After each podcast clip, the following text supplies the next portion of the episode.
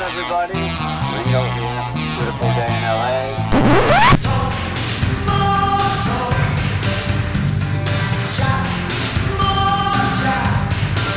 So uh,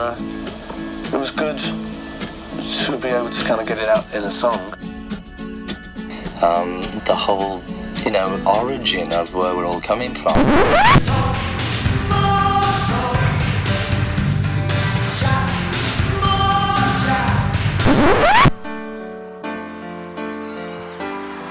I'm prepared for death because I don't believe in it. I think it's just getting out of one car and getting into another.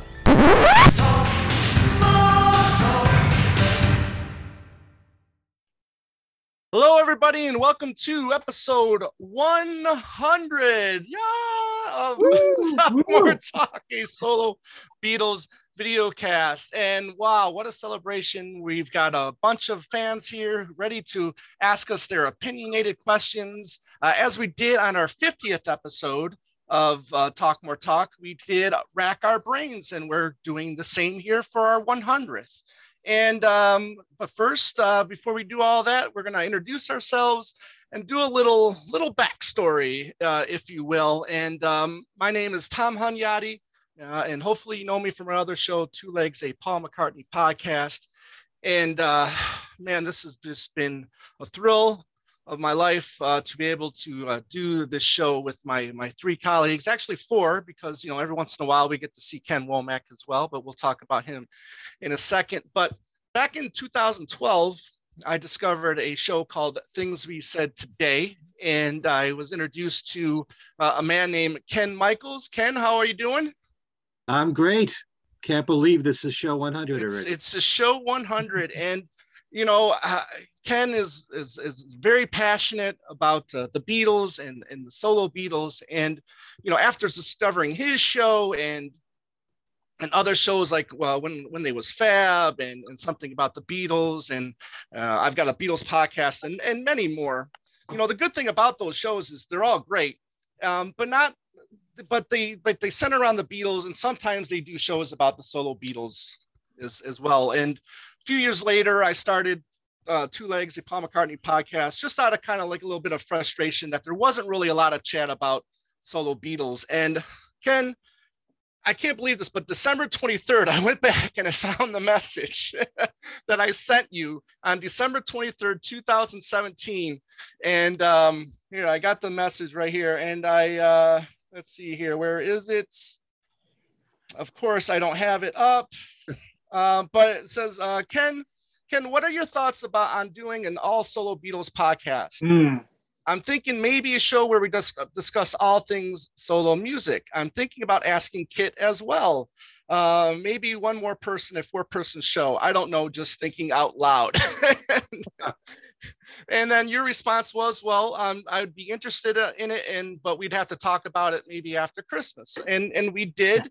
And you know, and when we were talking, because like I said, I wanted to have Kit on there, but I didn't realize because I wanted this as well. You were talking about doing a video show too. So not Mm. only were you did you want to do a show with Kit O'Toole as well, which was the plus, and then you wanted to do the video aspect of it as well too. And I just thought, man, Ken is just hitting, you know, on all just uh, you know, it's it's so good when you have somebody that's on the same page with you, you know, and wants to do uh, something that uh, you want to do as well. So, uh, Ken, what were your thoughts on on doing an all solo Beatles show?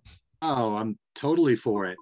You know, the one thing that's most important is that um, all the Beatles music, group and solo, is talked about. Nothing should ever be ignored.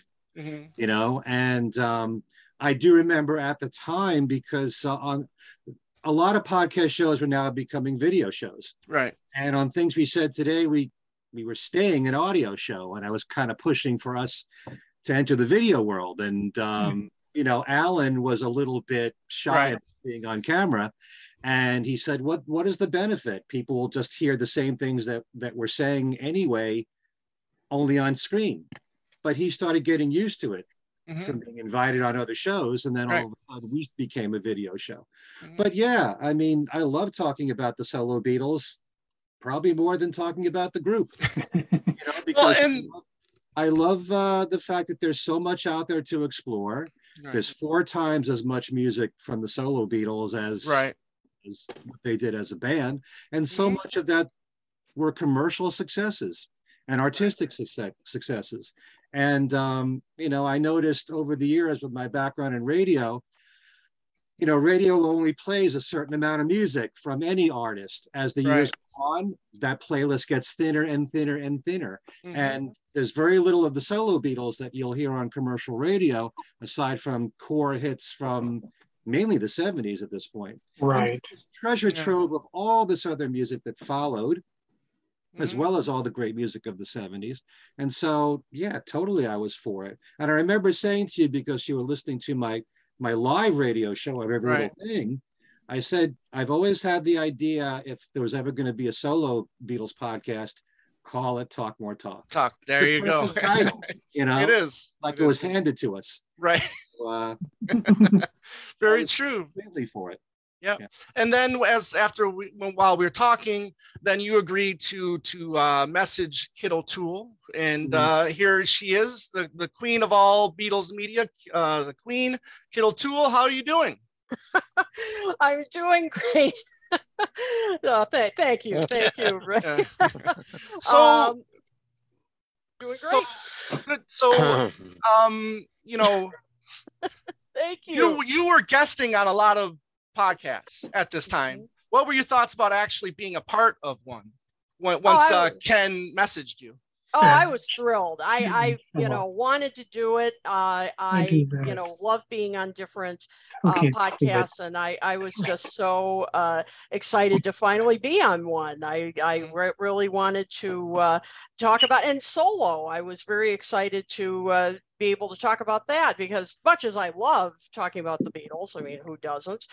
Uh, I thought this was a really interesting opportunity to uh, be able to talk about this subject because there were some that, at particularly at that time, there were some solo ones out there, but not as many. Mhm. Uh, and so that, to have this opportunity to do a podcast on all four solo careers, I just thought that was really exciting.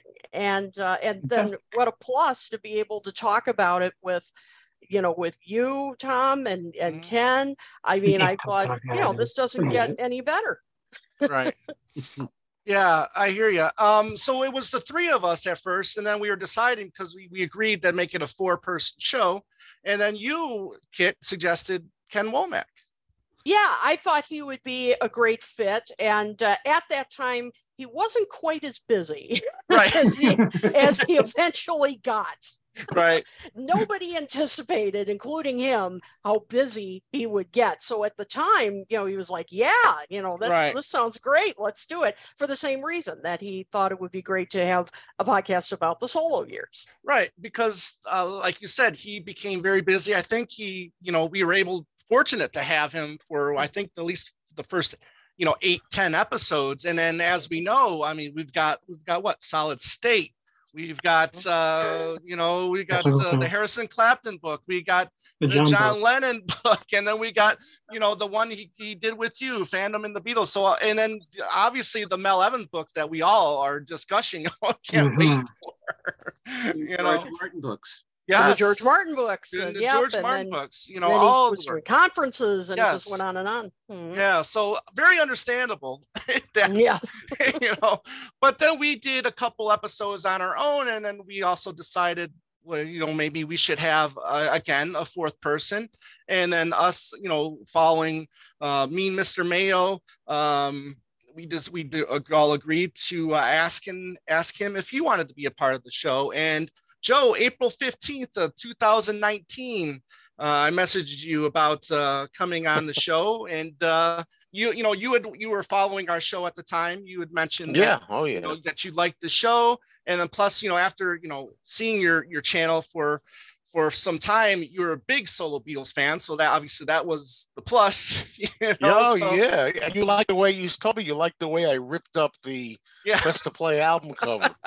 I don't know. How did that was interesting. Yeah.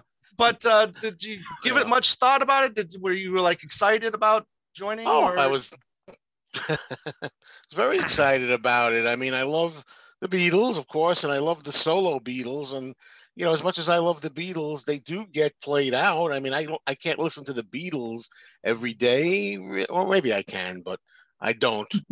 but the solo Beatles, you know, they have a lot of interest to me because they're not. It's not so uh, played out. You know, right. there's still there's four roads to explore. After you finish the Beatles, you got four other roads. Right. And um, I was excited because, well, Ken Michaels, hey, you know, uh, I, I grew up. I'm not, I'm not much young, younger than Ken, but um, I, just a couple of years, I think. But I did wind up listening to to his show, you know, uh, DHA in Jersey, and uh, uh, I, I always uh, found a lot of information. I go to the Beatle Fest, and he'd always be on the panels. Uh, and I, I would listen to other shows he was on. I'd say, you know, I'd like to be able to, to talk to Ken. I'd like to be able to give my side of the story. And now here I am all of a sudden. And I thought that's an extra bonus. I mean, I would have done it anyway, but the fact that Ken was there was cool. And then Kit, I started no, learning more about Kit because, you know, I hadn't uh, known her very well. But Kit, you were doing other shows as well. And I was listening to you on other people's podcasts and things. And I said, sure, uh, sign me up. You know, I think it's great. First, I was a, a pinch hitter. Right. Yeah. That's right. you called it yeah. a pinch. Like when Ken, if Pinch Ken hitter. Womack couldn't make it, Like you know, yeah. then I would be the fourth fourth guest. So And it and it just ver- uh and it just uh, ended up to- being the fact that you know it was a uh uh, it was a pinch hitter. You you were just a uh, you ended up staying. you know, it was Yeah, like no uh, Reeled you in. yes, Yeah. we Yeah. reeled you. in. Oh no, and I, I appreciate I appreciate you ask, asking Permanent. me, and Yeah. I, I I I love it. Yeah. So uh your first show, well, I should say first, our, our first show was September 12th, 2018, where we did uh discuss the uh or we reviewed the uh the Egypt Egypt Station, Station. Paul McCart, yeah, Paul McCartney's Egypt Station. Um, Joe, your first show was April 22nd, and we did the the humor of George Harrison, which uh Yeah, show you know, it's a very fun show. Yeah, show 17, very Yeah, fun it was show. the first one Yeah. I did. Yeah. yeah. Yeah. and then since then we've been full steam ahead and then here we are to episode 100 and we, i want to thank everybody that's here uh, right now for your uh, opinionated questions for our rack our brains show and is everybody ready Yeah.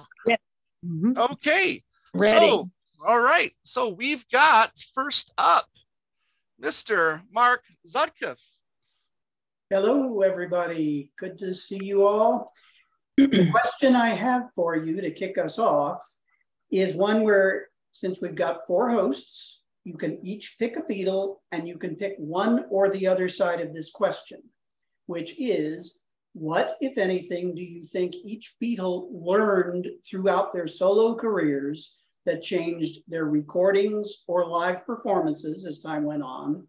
Or you can pick what have other musicians learned from each Beatles solo career? Could be something about the songs, live performances, political activity, diet, positive, negative, anything. Hmm. So I'm lost. Mm. each host pick a Already, I'm Beatle lost. and what either the Beatle learned from their solo career or what other musicians you think learned from their solo. Okay. All right. Well, uh, I got an order here, and we're gonna go round table for each question. And I got Kit. You're up first. Thanks, Tom.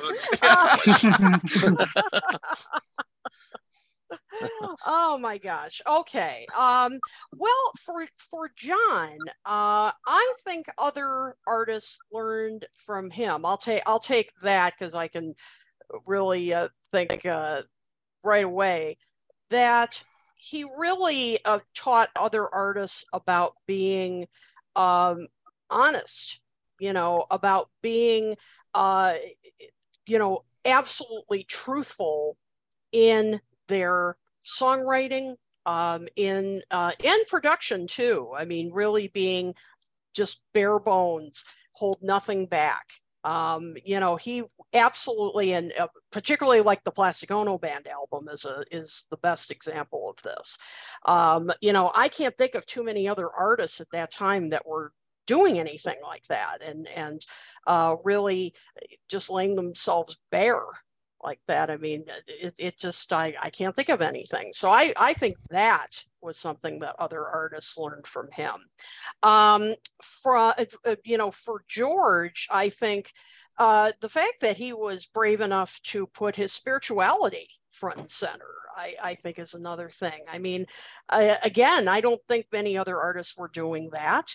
Um, and also bringing world music into uh, the forefront. Mm-hmm. I mean, he was way ahead of his time there. Mm-hmm. Uh, and I mean, you know, I think we talked on our show about things like the Bangladesh concert and, you know, bringing in Ravi Shankar and exposing him to a wider audience. Um, so certainly that's, uh, that's another uh, thing that many artists learn from. I mean, you know, Paul Simon's Graceland, would that have happened without uh, George Harrison's influence? Who knows? Um, for uh, for Paul, um, gosh, I would say um, I'm I'm not sure. I think it was just his, you know, his gift of melody that I think really mm-hmm. influenced mm-hmm. other uh, other artists.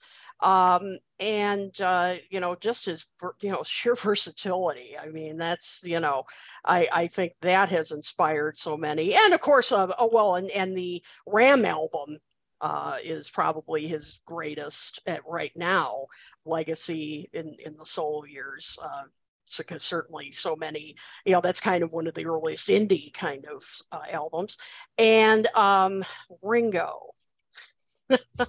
um, you know, because eh, he's, I mean, he's great and everything. You know, he's he's pretty versatile as well. I mean, look at how he has dabbled in everything from country yes to uh, you know to standards. I mean, he did one of the earliest standard albums. Come mm-hmm. to think of it, um, you know, mm-hmm. I mean, look at how Rod Stewart followed, and and so many others. So you know, he's dabbled in a lot oh, of areas man. that you know artists oh, back then didn't didn't do that.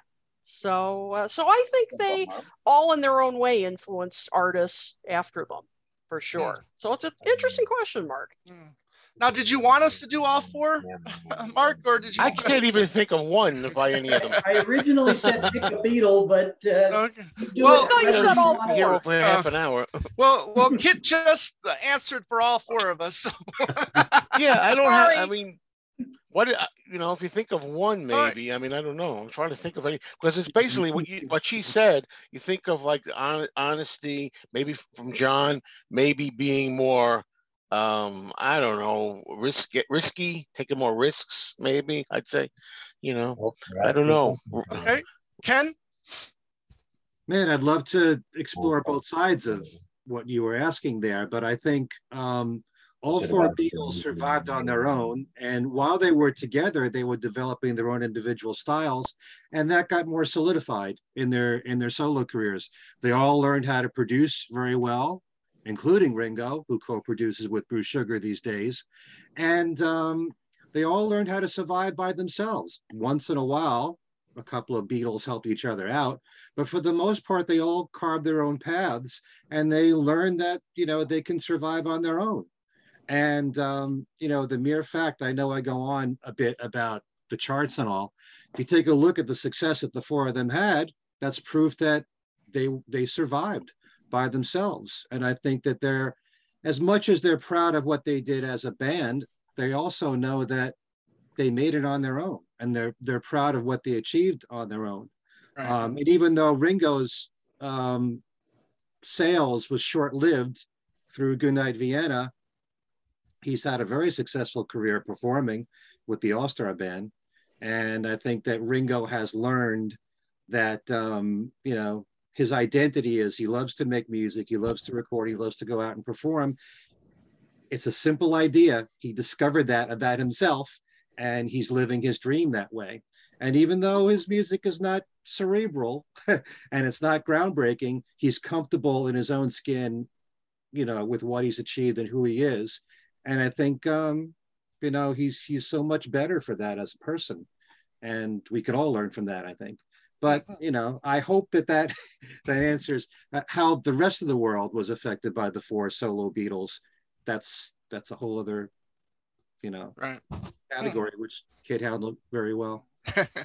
um, with with with other artists learning from a Beatle, I would say, you know, with with Paul, you know, yeah, Kit mentioned the melody thing too, but I also think, you know, people learn that they can do things on their own if they wanted to take control of their own music uh, if if they were able to do something like that. You know you look at other artists like like like prince or um, you know uh, david grohl with the first foo fighters album uh, you know neil young. I mean these artists can can do an album all by themselves if if they want to. And i think you know seeing somebody like a paul mccartney do it first and you know and, and having success at it and also you know creative mm-hmm. control uh, at it. And um, i think that's uh, something that a lot of artists got from them. And also giving back you know look at all the help that paul mccartney gave other artists in the last 50 years.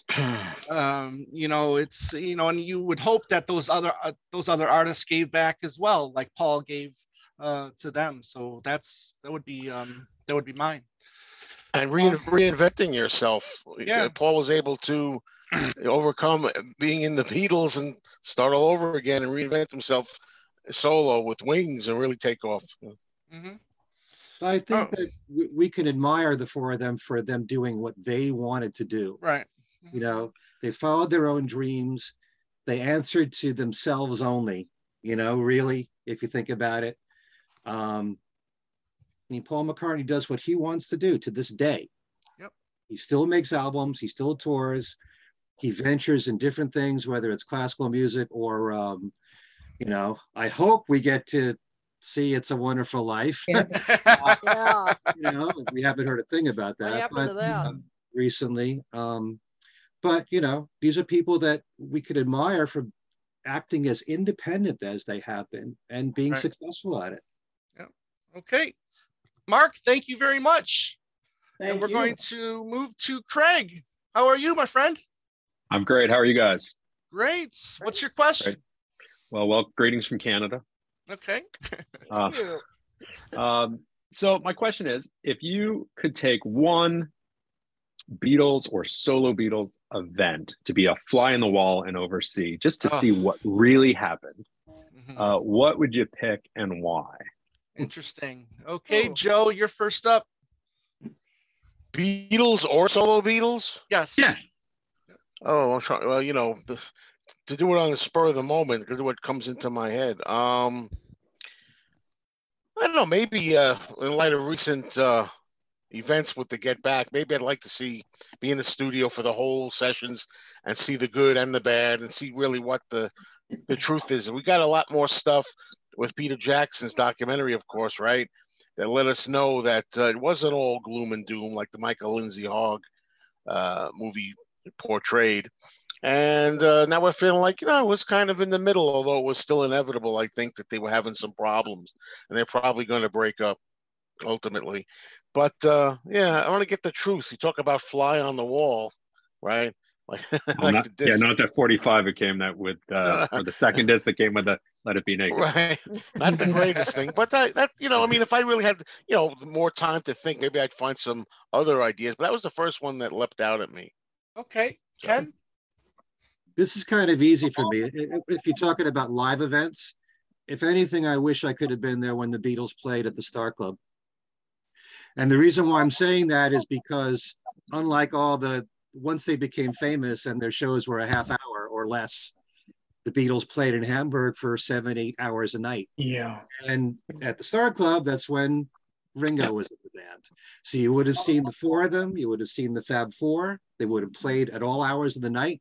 You would have heard how great a live band they were, doing all the songs they were doing at the time that they also would do, say, for BBC Radio later on, or the Decca audition recordings, that material, mixing that with their new compositions at the moment. And um, that would have been fascinating, you know, up until the wee hours of the night to see the Beatles, you know, right minute or a 40 minute set, then take a break, then come back in a few minutes, you know, later and do another set. You know, I'd rather see that than all the great historic Beatle concerts when they were famous. Cool. Um, yeah, I probably would uh, pick. I would love to see go back to the Decca auditions, I guess, and just see their mannerisms.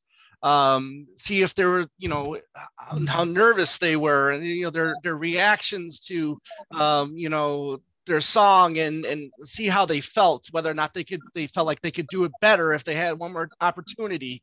Um you know i just would have loved to just hear the chatter and and the mannerisms of of that of that session. Um because you know again they were they were you know clicking on all cylinders at this point right? Live they were doing great and then now you're going into a different you know different different atmosphere and different feelings different nerves are going on uh, something they just weren't used to doing. And uh, just again just seeing their expressions and and their feelings and all that and that's what i would pick um, kit? I would have loved to have been in the recording session of the end uh, Mm. to see that that guitar, uh, you know, do the guitar, I guess, trio, them recording that, and Ringo doing his, you know, drum solo that he didn't really want to do. But I mean, to see them just just give it their all, knowing probably this was toward you know the real end of uh, of their career, but just to be there in, in that atmosphere and just to hear them perform that incredible, incredible song. Yeah, excellent, good pick, Kit. All right, Craig, thank Cool. you very for much for your question. Thank you. Appreciate it. Good to see you. And we've got the one and only Mr. Tony DeMeo. Tony, my friend, Hey, how are Tony. you? And uh, what is your question? Hello. I there's a question I really need to ask you that somebody else asked at uh, the fest this year, and that was Annie Nichols at a panel. Is there a topic in the Beatles' careers, solo or as a band, that you think should be the topic of a documentary in the future? Um, what do you think should be covered in a documentary that has been covered before, basically? Now, is that Beatles or and or solo? Both? Either, yeah. Either? Okay. Uh, Oh. Ken, you're up first for this one. Boy, it's great when you ask questions that you normally Go. don't think about. Yeah. tough one. Yeah.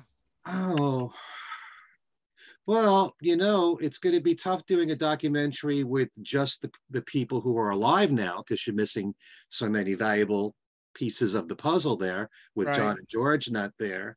Um, I'd love to see something where they're really exploring the complexity of the end of the Beatles and why they broke up, because there are a lot of reasons why they broke up, and we can all give our opinions as to what the most important reason was, whether it was Allen Klein, whether it was John wanting to be with Yoko more and, and do all of his creative work with Yoko, that kind of stuff.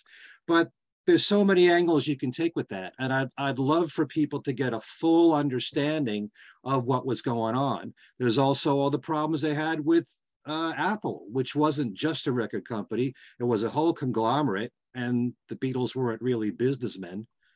Um, they hired friends of theirs who I'm sure to some degree did a, an admirable job, but you know, they were basically musicians and creative songwriters and, and artists. And, and here they are with, with a, a company where they have a, a film company and they have a clothes division and, you know, all these different reasons why the Beatles broke up so that the public can understand what they were going through at the time.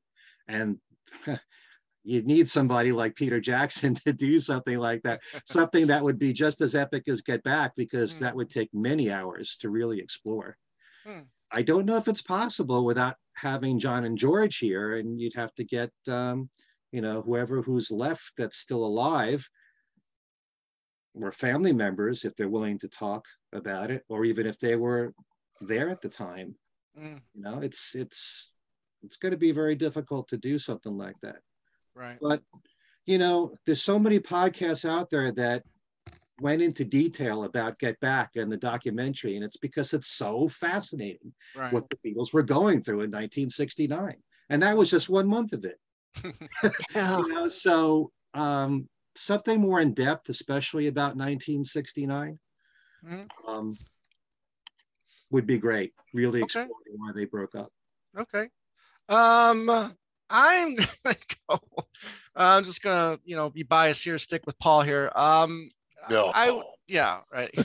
um I you know, August, October of 73, I would love a documentary about the recording of, of Band on the Run. Now I know there now Paul has talked extensively about it and Denny and Linda, but I, you know, obviously there's, you know, we always can't rely on what they say.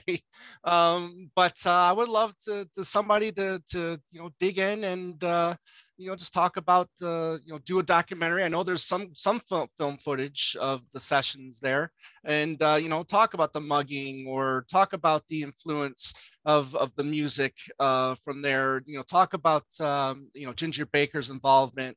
Um, you know, and then see what we can uh, see if there's any untruths uh, there. And I know obviously we're going to get some of that from the McCartney legacy uh, from uh, Kozinn and Sinclair. Uh, so can't wait to read about that. So that would be my uh, my pick. And then we move to Kit. Uh, Kit.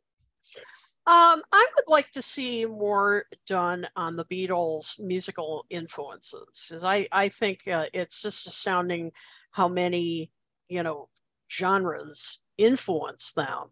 Um, you know, from R and B uh, to country and and so many others. And I I'd like to see more work done on that. Whether we're talking documentary, whether we're talking, um, you know, some uh, yeah, Mark uh, Mark just uh, messaged me and said there's another class I can teach. Well, maybe, maybe, um, yeah, because I I mean really there's just so much out there, and and you know the Beatles introduced us to some great, you know, R&B artists uh, that we didn't know about, uh, or maybe not many of us knew. Um, and uh, I would definitely like to see some some more work done on that because I I think there's some some material that. Uh, that really uh, needs to be done. In some artists that perhaps have been unjustly forgotten, mm. and uh, so yeah, that's that's what I'd like to see. All right. It's great. Well, uh, yeah, very good pick, and maybe a future class, as uh, mm-hmm. Mark suggested. All right, Joe, what do you got? How about a really good documentary on Ringo, uh, his whole life? Um, and I don't know whether you were talking like documentaries or we're talking about films like you know a biopic or something like that. But I think Ringo, from the you know the troubles he had and illnesses as a child, mm-hmm. and then overcoming that and getting to play a, a, drum in the hospital band and becoming so big in uh, Liverpool with Rory Storm and the Hurricanes becoming the most sought after drummer on, in his own right. And then eventually, you know, with the Beatles and later on the problems he had after the split and, um, well, his whole life struggle with alcohol and substance abuse and then the triumphant overcoming of it Mm. You know, um, he's been sober since '88, and we all know Ringo. You know, uh, looks so good for 80, 82, and uh, you know, and the whole story. I think there's a story in there. You know, Ringo getting into the man and uh, really not just as the drummer, you know, or right. the funny clown, you know, but uh, all of it. I'd like to see something like that. That's Very a good cool. point. Yeah, I mm-hmm. like that, Joe. Tony, thank you very much, my friend. It's good seeing Thanks, you again. Tony. And um, we're moving on next to uh, Scotty. Oh, Scotty, how are you, my friend? Uh, you got to unmute yourself. There you go. Uh, make this question easy because I'm first. yeah, the last one was easy, easy, and I was last. Yeah. Just kidding. But Scott, how are you? Welcome. And uh, what's your Thanks. question, my friend? Can you guys hear me all right? Yeah, yeah. All right, good. Um, so with the whole Revolver box set coming out, oh and I'm a little annoyed that Magical Mystery Tour was just ignored. Hmm. What would you guys like to see on a Magical Mystery Tour box set? Oh, Magical Mystery. Well, uh, you know, the and obvious... also, okay. I'm sorry, and also, would you guys like to see the Yellow Submarine songs included on it? Mm. Because they were kind of recorded. That was my answer, Scott. um, you know what? I would yes. just say use leave Magical Mystery Tour uh, leave, leave that alone. Leave it as it is. I think you could, um, you know, do a high def Blu-ray of uh, of the of the film. Uh, if you want to put that in there, you can, you know, um, give. There's more demos, I would imagine, uh, outtakes, uh, demo, you know, uh, first takes, whatever for for that. I would love to to to hear that. I mean, I, I guess we're not going to get um, you know, with the, when it comes with the Blu-ray with the 5.1. I don't know if they're going to just you know utilize that for downloads only. Uh, I don't know if this is going to be a trend or not, but um, but yeah, there's I think there's plenty uh to use. I mean, we we got plenty on the uh, the Blu-ray that came out what 10 years ago or or so. yeah. You know, so I would just like to to see the the the film and the music put together. Uh, maybe there's more music that George Martin. No, no, I'm sorry, that's Yellow Submarine. Um, but um, but yeah, just stick with the music and the film, and I think that's plenty. Uh, Kit. Yeah, I agree, and I I think uh, great point about the movie uh, to you know restore it.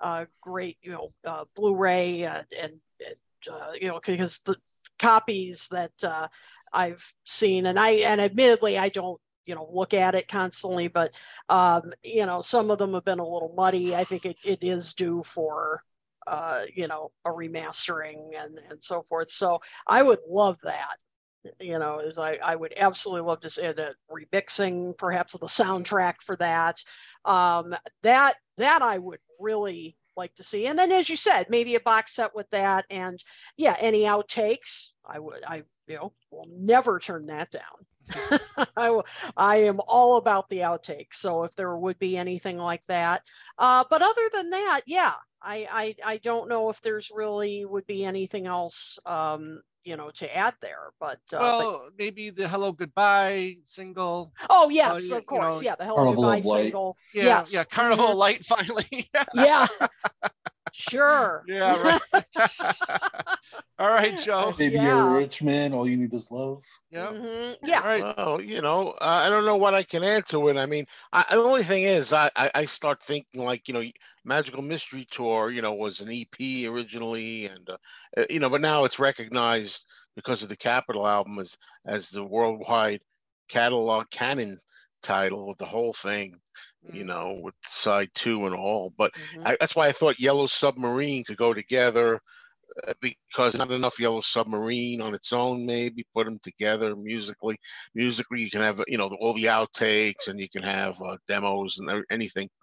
Um, and home movies. There are home movies. You know, we've seen a, a lot of them already. You know, uh, making Magical Mystery Tour. A lot of footage of that. You know, outtakes and I think Mal Evans, right, also uh, had a trip with Paul, and around that that era, uh, which would be uh, interesting. A lot of stuff really to put on there if they could, I wanted to, you know. Right. Um, yeah, I don't know what else to add as far as the quality goes, though. I mean, they they, they did a good job on Magical Mystery Tour with the the Blu-ray right. and DVD right. that we have uh, already, and of course, Yellow Submarine. As I'm throwing that in here, you know uh, the, the song track that came out was yeah. so good in 1999. Yeah, that was excellent. I don't know if you can so, improve on that. yeah, I like the idea of putting them together as one. Unless you know, unless you can get two fairly sizable packages for the money. If you can do, if you can really beef them both up, do them separate. Right. You know? Okay. Very good, Ken. Well, I was saying years ago that I, I, I envisioned the Magical Mystery Tour Yellow Submarine box set because they deliberately left off the songs from Magical Mystery Tour and the 4 mm-hmm. new songs for Yellow Submarine and the archival box sets for Sergeant Pepper and and the White Album. And um, so to me, can't add too much to what you said already. I'd love outtakes of all the songs. You can do outtakes of everything from Magical Mystery Tour, including everything on side two. Um, and I don't know what they how they would handle uh, Penny Lane and Strawberry Field, since that was tackled already on Sergeant Pepper, maybe they'd put in some other outtakes of those two songs that would be nice. Um, I really look at the movies themselves as separate releases. I'd like to see a remaster. Every 10 years or so, there should be a remaster of all these of all these films anyway. Mm-hmm. So yeah, that and a Blu-ray by itself, not part of the package of an archival box set. And you could probably get, well, you'll get a remix, obviously, of Magical Mystery Tour and a remix of I guess the six songs on side one of Yellow Submarine, and then all the outtakes. So you probably would get four CDs out of something like that. Hmm. Um, I'd be happy with that. Not only that, I was predicting this would happen because Bruce Spizer's books have always mirrored what's about to come out anyway. You know, we we have uh, Bruce's new one on Rubber Soul and, and Revolver, so I guess that means Rubber Soul is next. But, uh, who knows? But that's what I would see. You know, I, I'm I'm always about the outtakes first before Right. anything else. So I'd be excited about that. That alone is enough to excite me. Okay. Be happy with- Excellent. Yeah. What about uh Christmas time is here again and you know my name, look up the number. You number. know, I was thinking about the long version in great, Yeah. in great sound quality. Yeah. mm-hmm. Absolutely. Yeah. All right. Thank you, Scott. Appreciate you being here, my friend, and good seeing You you, as got it. always. All right, Thanks. Mason, what's going on? Oh, Oh, can't hear you're- you, you're buddy. muted. Can't hear you, buddy.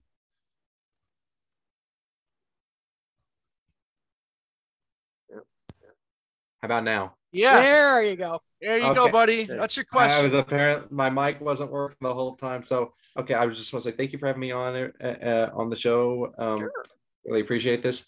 Um, now I've been thinking a lot about the question here. What what can I ask that pe- the people before me hadn't already asked? So I'm just gonna go simple. Like this is one of the easiest questions that you could ask on a show like this. But I am going to stay true to the fact that this is a solo Beatles thing, not just the regular Beatles. Um, It's not a Beach Boys question, right? uh, no, no, no, no. That's for uh that's for a totally different uh panel. Yeah. Um, so if each of you had to pick one solo Beatles album to choose as your favorite or least favorite and even a guilty pleasure if they're if you think they do have one what would it be So you want us to answer all three of those, or do you just want us to pick one of the three, like uh, our favorite, least like favorite, uh, like uh, or guilty pleasure? you know give, give give your favorite least favorite and if you Okay, so all three. pleasure Okay. Okay, cool. I got you. Kit, your favorite, least favorite, and guilty pleasure. Okay, so so one. Okay, Yes. I'm, I'm an idiot. So one. that's all right. so Yes. one. This is one beat or or No, no, all- no. Just name your Just in favorite. general. Your, your just in general, your favorite, your your least favorite, and your guilty pleasure album of the solo Beatles. Got it. Okay. Oh gosh. Uh favorite. Oh, this is hard. This is so hard. Uh I guess I would say All Things Must Pass is my favorite. Mm. Uh least thumbs up for me Yep. All right. Okay, good. I, I win your approval. george is my right, favorite so- by the way all right. Uh least favorite. Oh boy. Uh this is um okay, you're gonna kill me sometime in New York City. That's probably my least favorite. I'm sorry, guys. i I'm honestly sorry. don't blame you on that one. I'm sorry. Um, guilty pleasure.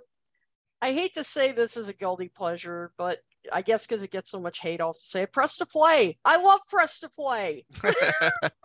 join the club join the club I, Okay. yeah. Thank you, thank you, Kit. Joe, your turn. Yeah. The favorite was what I'm having the most trouble with with the favorite. um, I don't know. Um, favorite depends on my mood, I guess. Um, I'll go with All Things Must Pass. Um, I think it's the best of the solo albums, really. If, if I had to pick one that- just to stand out. Um, least favorite. Now, after that press to play business, I'd love to pick to say that because I'm not, I don't like it. But um, no, uh, there are. There's one album I think, uh, in addition to press to play, which is the least favorite. I'm cheating here, and driving rain, which is the least favorite. I'm going to use Ringo. Old Wave is is going to be my choice for least favorite solo album, Old Wave, and it's going to be getting a reevaluation soon because it's going to be coming out for Black Friday Record Store Day. So we'll see how I feel about it then. Fa- you know, um, uh, go, uh, guilty pleasure. Yeah, guilty pleasure. I don't. I I really don't feel guilty about this, but uh, I'm going to say Back to the Egg, only because it, it didn't fare as well as Paul's other albums. Um, yeah, maybe some people think it's uh, one of his lesser works. Uh, you know, I like that it's a little harder direction. You know, I'm gonna I'll call it a guilty pleasure or off the ground. A lot of people put that down. I like that too. Um, yeah, I noticed I didn't pick anything like electronic sounds. I mean, or two virgins. Those are the easy way, easy answers for you know least favorites and things. I just use the regular albums or original material. Right. You know, Okay. not uh, All right. covers or anything. Thank you, Joe. Ken, you're up. Well, I've said it many times. My favorite album from any artist is Living in the Material World because I do love the very spiritual side of George Harrison. And um, the songs on there are just so powerful. And I'm not taking anything away from All Things Must Pass. I have no problem with anybody calling it George's best or the best solo Beatle album, because as I've often said, the only thing better than one great album or two great albums, and that's what you have with All Things Must Pass. It's just that the songs on Living in the Material World touch me more. And what George is saying and the messages in his songs, I think, are very deeply personal. And sometimes I look at it kind of as his Plastic Ono band, only in terms of what he's saying with his songs, not so much in, I mean, Plastic Ono band was such a bare recording and very raw. Um, and then there's a big difference between Phil Spector's production on, on All Things Must Pass to George's production on Living in the Material World. Although And- Try Some Buy Some was co-produced by Phil Spector. But anyway, um, my favorite album from any of them, solo-wise, or from any artist, is Living in the Material World. Um, least favorite is very tough, and believe it or not, I'm actually going to say what Joe said. Old Wave. Hmm. I love all of side one of Old Wave, but side two I think is kind of weak, especially to end with two instrumentals. As much as I, I like um, going down as the last song, but side two could have used a little bit more work. Um, and I don't believe in guilty pleasures. I don't feel guilty about anything that I like. But if I have to pick something that's in that category, maybe Kisses on the Bottom. Hmm. You know, I do like the arrangements of those songs a lot. And even though uh, Paul's vocals are not what they were in the past and he gave you his softer delivery, um, I think they work on those songs. And I love the two originals that he wrote on Kisses on the Bottom, especially Only Our Hearts, which uh, I think it's a better song than My Valentine, tell you the truth. But um, yeah, those would be my picks. Okay. Thank you, Okay, Ken. excuse me. I'm going to change. I'm going to change my guilty pleasure, although I'm not guilty, to uh, John sometime in New York City. How did I forget that? Kit just mentioned it, and that's because it's the obviously it's, it's the most you know hated and uh, you know reviled of Well, it's one of the John's most solo albums, and controversial think albums that's I don't- in I their don't- catalog. Quite enjoyable. Okay. Underrated. Well, we'll all in agreement with George, uh, even though we've got different albums. I'm still I'm going to go with All Things Must Pass as my favorite solo Beatles album. Um, my least uh, is the one um, you know we did a, another listen on it. We all agreed that it wasn't as bad as as critics and fans think it was, but for me, it's still you know not as uh, enjoyable as his other stuff, and that's uh, Ringo the Fourth uh, I'm going with, and then my my uh, guilty pleasure, which is not guilty, but to some people it might be considered a guilty pleasure, and that's Beaucoups of Blues. Uh, love that album by by Ringo. So uh, that being said, Mason, thank you very much for your question, my friend. Good seeing you. Anytime. And thank, um, you. thank you for allowing me to ask. very yes, yes, very good. See, it's it's tough when you're uh, we're put on the spot to for those very specific. You know, what is your favorites? Answer now. And I, you It's know, hard, if, if I could just, if I could just add one more thing, it's that I'm genuinely surprised that because you know George is my favorite Beatle. Before that, for Mhm. most of y'all's picks for favorite solo Beatle album, it was a George album. George So album, I yeah. was Yeah. Yep. Yeah. genuinely surprised by that. Cool.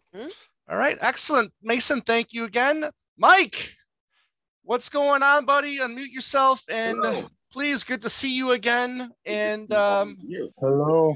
what is your question, bro? My question is uh, sort of Beatle related, but maybe Beatles in the 80s and 90s. Hmm. Um, and it's kind of like a Marvel alternate universe what if.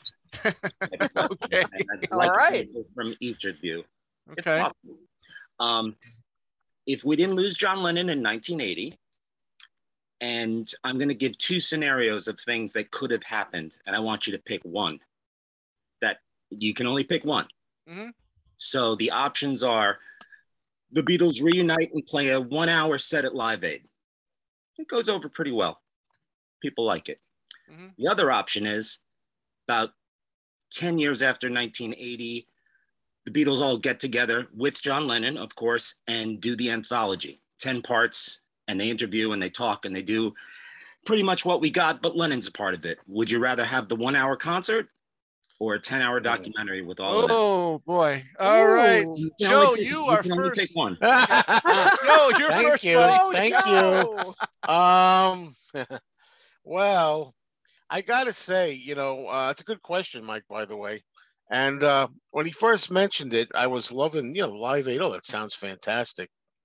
But then when he mentioned uh, doing an anthology with John and them all together and talking, and which might include some jamming too, if if we go by, you know, what we saw in the first one when you had.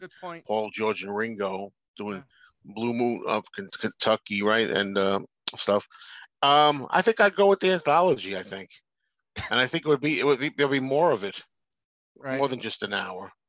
You know, um, boy, you know, because I think you know that would I don't know. Uh, wow, that's a tough one, but I'm gonna go, I'm gonna stick with it. The anthology. Just think it would be cool having John uh, reminiscing and all and all of them together and some shots in the studio talking and maybe George Martin in the studio with them playing with the uh, levels on the monitor and stuff. I, I think uh, wow, I get really excited hearing that thinking about this. Well, it can't too bad it can't be. Right. But yeah, that's my Okay. choice. Very good, Ken. Thank you, Mike, for making this a very easy question for me. uh, I would definitely go with the Beatles anthology. Um, as much as I love the anthology the way it came out, I think it does lack something because there's not enough of John when it comes to interviews. And everything that John said, obviously, was they were older clips. It would have been interesting to hear John's point of view in 1995, you know, just like the other Beatles were interviewed at that time. And um, you know, for years I used to I used to say the Beatles would never reunite and do any new material, but the fact that the three of them did get together with John songs for the Beatles anthology made me change my opinion that maybe for that particular purpose there might have been a few new songs, brand new songs, um, with the four of them, regardless of who wrote it.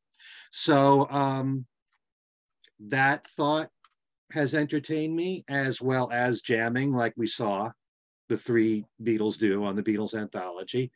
But I think it would have been um, such, uh, forget about the new music and all. I think it would have been a much more balanced documentary if there was more of John in it. I didn't feel there was enough of John from the interviews in the anthology. There's so much more of Paul, George, and Ringo. And Right. um, and I love the three of them. There's no doubt about it. But you needed it to be a bit more equal. And um, maybe John's opinions in 1995 would have been different than something that he said in 1980 or in the 70s. Can be sure of it. so John always changed his opinions, Yeah. but uh, it really needed that. And then you Okay. would have the music as a bonus. And I really do think they would have done, if they did the two new songs, you know, Free as a Bird and, and Real Love, I I think they would have done something entirely new. Mhm. Maybe just a couple of songs, but you know, Right. I'd rather have that than a live concert. Right. I hear you, and I agree. I agree with uh, Ken and Joe. I'm also going to pick the anthology for the sole purpose of the fact that, like Ken said, you know, John's opinions and Joe, uh, you know, he he his opinions changed. You know, when he did speak, I mean, he was speaking what he was thinking then at that particular moment. Uh, throughout when when we did get to hear him, so we didn't get an updated opinion uh, from him, which was which was you know was a damn shame. Um, so yeah, I'm going with the the anthology as well. And Kit, You guys have convinced me. You know, when I first heard it, I thought a concert. Are you kidding me? That to hear them do a set live. But yeah, I mean, now that I think of it, I absolutely. I mean, because it's true that the anthology did suffer without hearing John's full perspective. And mm-hmm. and obviously they had to work with what they had, you know, with the interviews that they had of, of his. And at, of course, I mean, to hear his full perspective and then, you know, what could they have done, you know, recording new material. I mean, can you imagine? So I I think uh, I agree. I, I think probably the anthology uh, with John would have been the best. Mhm. Yep. Excellent. So unanimous there, Mike. I predicted that all four of you would go with the anthology. I did. came You close. That's I came my choice close. too. That's my Yeah, choice but, you know- hopes with that they'd play together in it, Mm. and you Very know, good. You know, Mike, Mike, if it said um, a, a tour, just one year, like maybe like just just one one tour uh, Yeah. with multiple dates and everything, that might be a little different. I don't know. then you then you change it to that. Right. Maybe, maybe. There you go. Maybe you change it. nice. Mike, thank you very much. It's Thank always you. good to see you, my friend. Hmm. Take care. All right. Call me Mr. Broad Street. Ed Crawford.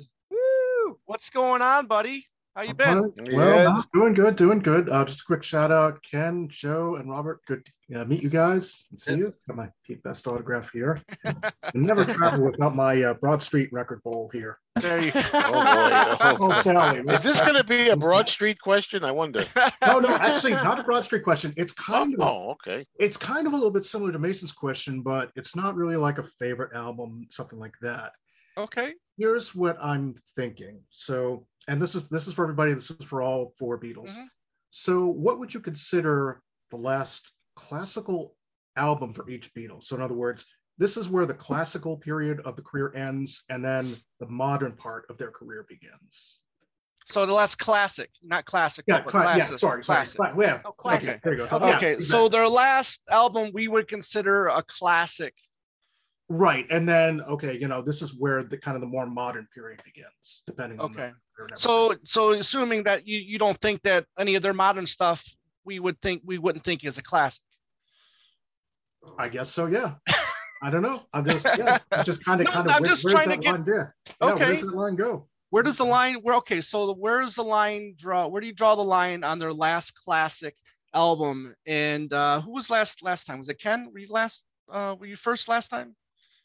Um, Nobody wants to go first.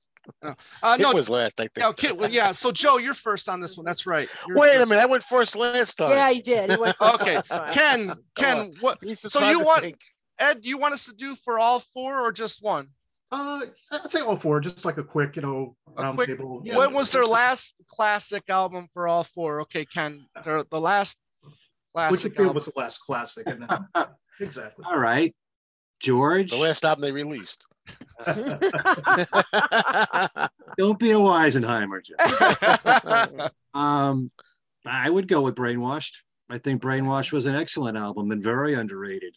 Mhm. As much as I love Cloud Nine, there's so much great material all throughout. Uh, Brainwashed, I'd definitely go with that. Um, I love most of Paul's modern stuff, but as far as what I consider a truly great album, the last really great, great, great album he made is Chaos and Creation, in my opinion, because um, you know it it is uh, much more simply produced. A lot of people prefer that these days from him than trying to sound modern. Very powerful songs, very personal songs. He's bearing his soul quite a lot. Very dark album. Um, I would definitely go with that. There's such gems on there. I mean, Jenny Wren it's one of his best songs in his solo career, as far as I'm concerned. Mhm. Too Much Rain, uh, songs like those. Um, John, I would go with Double Fantasy. I, I do love Yoko stuff on there too. And uh, songs like Woman and Watching the Wheels are among the best songs of his solo career, period. And I love I'm Losing You and the edginess of that. And Beautiful Boy is, is gorgeous.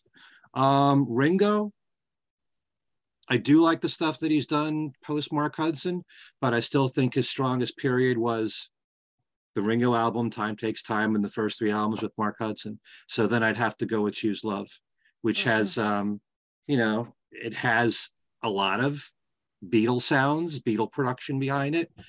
and that was Mark Hudson's influence. Ringo obviously approved it, but the songs on all those albums with Mark Hudson, except for Liverpool 8, are really strong. So um, I would go with those. Okay. Um, for me, real quick, I totally agree with you, Ken, on Chaos and Creation. I think that is his last, if you want to call it classic slash masterpiece. Uh, Mm. Totally agree with you there. Um, I would go Time Takes Time uh, with Ringo. Uh, for me, uh, Cloud Nine for George. You know, I people, you know, poo poo on that Jeff Lynne production. I still don't get it why they do that. Um, but hey, you know, that's your opinion. Um, and the last, you know, what I would say classic John album, and I want to say John album, and I'm not including Yoko, I'm going to go with Walls and Bridges. Um, yeah, I think that's, uh, you know, some of his, his best work. And um, too bad he didn't, uh, he, he stopped doing new music after that because we know that what we got rock and roll after that. But uh, would love to have seen a, a follow up album uh, of what you know of new music after Walls and Bridges. So that's mine. Kits, how about you? Yeah, and I'm going to go with classic, meaning like consistently good Right. album. Yeah. Exactly. So yeah, so uh, so Ringo, time takes time. Um, George, I'm going to go with George Harrison. I think that Oh. was yeah. I think I'm going to go with like consistently, you know, good. Uh, let's see. Uh, then uh, Paul, Chaos and Creation, absolutely. Um, and John, Walls and Bridges. Hmm. Yep. Okay. Absolutely. Very good. Joe, you've had time? Oh, yo, yeah. All right. Well, the thing is, um, let's well, let's start with uh, John. Okay. Um, at first, when I was thinking of this, I'm not thinking like Kit says, or, or consistently good necessarily. Like I love the self-titled George Harrison album all the way through, but I don't think that's a classic. I guess we have different ideas what we think a classic. With John, I was gonna say Imagine originally, you know, and then I thought a little bit more about it, and I thought, no, Double Fantasy, you know, i- was is a classic album. Um, you know, because it's got uh, it's it actually has so many classic songs now. We think of it, watching the wheels and woman and beautiful boy are all those three alone some of John's best work ever. You know, at the time when that album came out, I was just a teenager. I didn't really think much of it. I was a little disappointed. Actually, now I think they're great as an older man. You know, um, but you know, if you want to say, well, an album without Yoko involved in it, then I'd probably put Imagine. But I'll I'll go with Double Fantasy overall. Okay. And One thing I want to say, Walls and Bridges, one of my very, very, very, very favorite John albums. I just don't think of that as classic for me. I don't know why.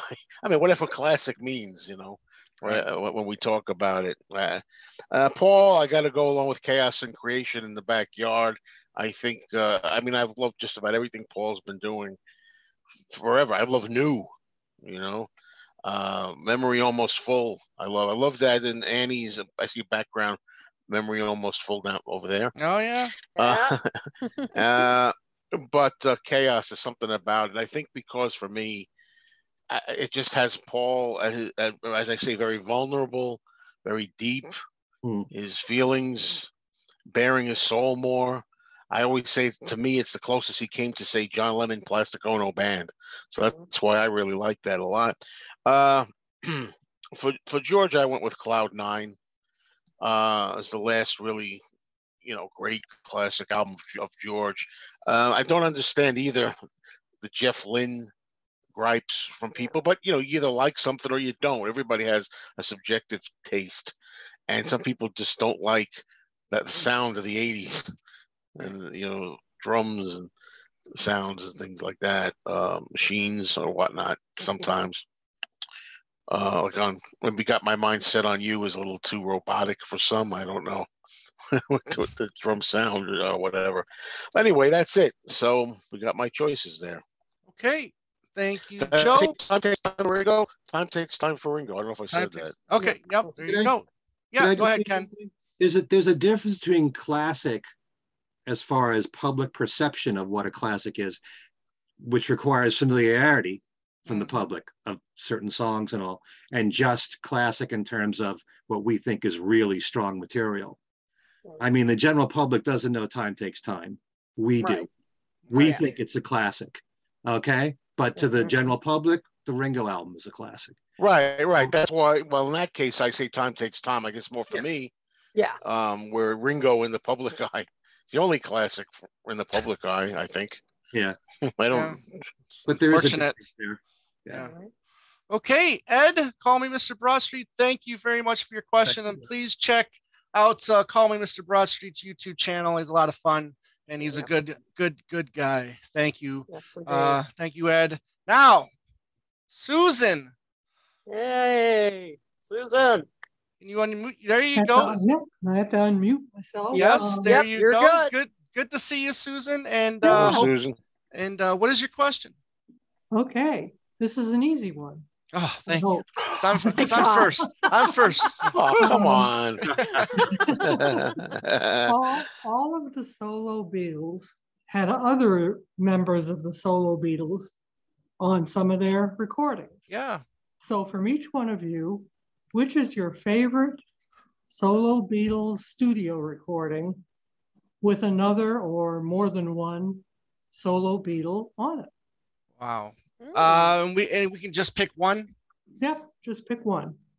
Well, I'm going to go because I was, you know, looking up because there's only really two song solo Beatles songs that feature three of the ex uh, solo Yeah. Beatles, and and I just think um, I'm the greatest is is, is special, and um, I just love you know that it was written by John and given to Ringo. Uh, I love the lineup on that one, and uh, I'm going to. And there's other great ones. Let me tell you. I mean, other great ones, but this one was special. Klaus on bass as well. I just think. Um, and we talked about "Fly on the Wall," right? That would have been a wonderful opportunity to be a fly on the wall for that session right there for that song. So I'm going to go with that one. All right, Kit. Well, this is kind of a weird one because it's about one of the other Beatles, but um, how do you sleep? How? Oh, Take my pick. Sorry, Joe. But George on that slide guitar, that nasty slide guitar. Oh my God. It's so good. And I know, I know it's it's a song, you know, a, a, a diss against Paul, but what a diss. I mean, that's one of the best diss songs ever. So I, I think, I mean, John's voice is great on that, but George's slide guitar just brought it home. I mean, mm. just a mm-hmm. great, great performance. Okay, Joe. Well, the first thing that popped in my head was I'm the greatest, but I'm thinking you know, thinking a little more if you have more time. And I'm thinking of like Back Off Boogaloo. I love George's guitar on there. I think that's Mhm. one of the best gu- guitars I- uh, playing I've ever heard from George on that track. Well, then I settled within my mind. I'm gonna go. I'm gonna shock them all. I'll go with How Do You Sleep? You know? Because, you know, being being a John guy, you know, John guy. I'm all for guy. I like them all.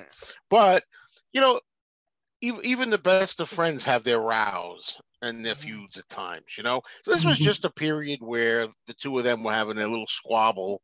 You know, and uh, you had too many people, of course, uh, where Paul was taking some some digs at John. John came back with "How Do You Sleep." What I like about George, besides the wonderful playing slide guitar that he does on it, I like the idea that they're taking. He's on John's side with this. I'm going to play on this. It's a dig at Paul, and I'm with you on it. I kind of like that too. And I say, you know, but it's just for the moment. You know, everybody get don't have to get bent out of shape. It's just that for the moment. They were all good friends. They all loved each other, and it, it came back. You know, but for that mm-hmm. moment, they were having some a, a tough time, and I think I like that. Spices up the story a little bit just for that moment in time, and then later on, it became good. Okay. They patch you know. things up. They, Yeah. And then George Uh. even said, you know, at the at the acceptance speech for the Rock and Roll Hall of Fame, we all love him, John, very much. We all love Paul very much. He said, Right. 1988. Come on, you know. Very true. Okay, Ken. Boy, I wish we could do one for each Beatle here, but Right. um, I would have. But if you wanted to, Sneak them in, sneak them in like I do. You want me to? sure. Sneak them in if you can. Yeah. Um, Ringo with a Beatle. I would probably for on a Ringo record. I'd have to go. Oh God, this is tough now. I put myself on the spot here. Yeah, you did. Uh, yeah. I've always said Six O'clock is the best song any any of the Beatles wrote for Ringo. So the two of them together on that record, I love a lot. But then Photograph is the best, Yeah. probably the best single that Ringo's done in his solo career. As much as I love the rest of his catalog, and George and Ringo wrote the song together. So I'd have to give a tie there. John, probably it's got to be How Do You Sleep. George's stinging guitar work on there is just incredible. Sometimes George's slide guitar work is some of his best work is what he does for other people, not just on his own records. Um, let's see, Paul. Well, Paul only worked with Ringo, Right.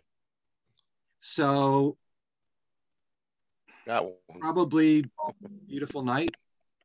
Okay. Such a great song there, and I love Ringo adding his vocals towards the end.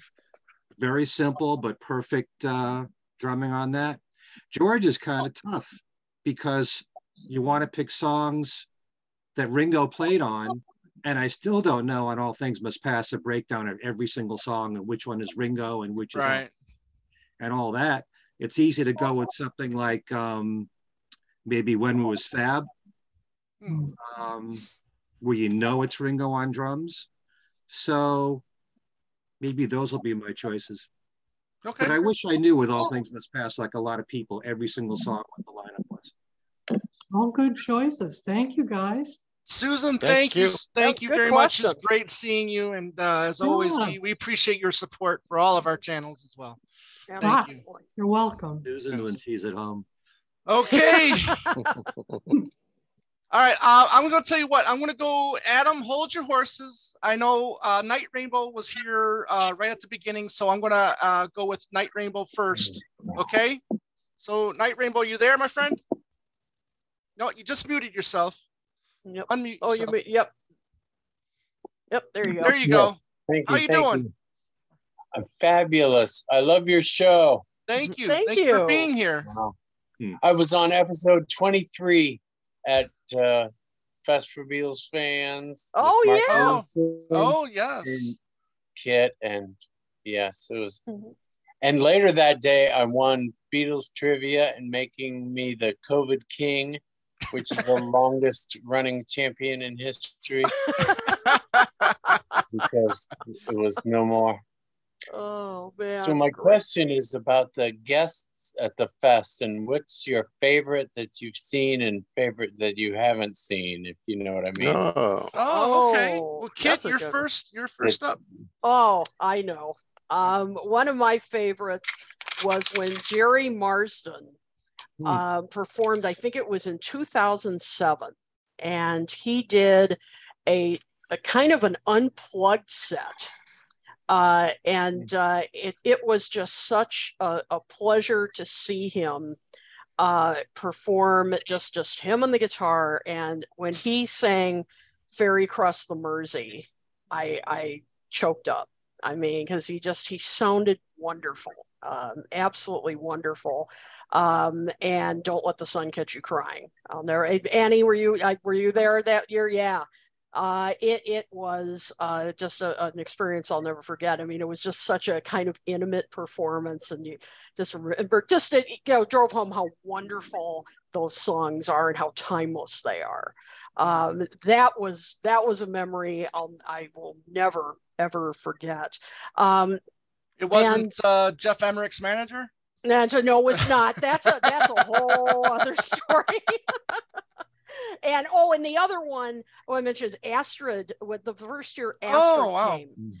And uh, she came a few times, and I'll never forget the first time she walked in to the main ballroom after she was introduced, and she looked exactly. I mean, like her hair was the same. She was dressed in all black. I mean, it's exactly how you would picture her. I mean, you know, and the whole room went silent. I mean, you could hear a pin drop Right. when she walked Wow. in.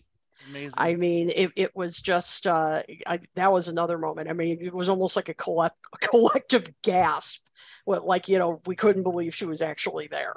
You Wow. know, I mean, yeah, I mean, those are yeah, those were the two that uh, that that I remember uh, the most. So Great, yeah. great picks there, kid. Mhm. Uh, Joe, you've got a long history with the the fest, right? Yeah, and I'm trying to think, how- uh, narrowing it down. Uh, I think Harry Nilsson was a Mm. big deal to see Harry Nilsson there in 1982.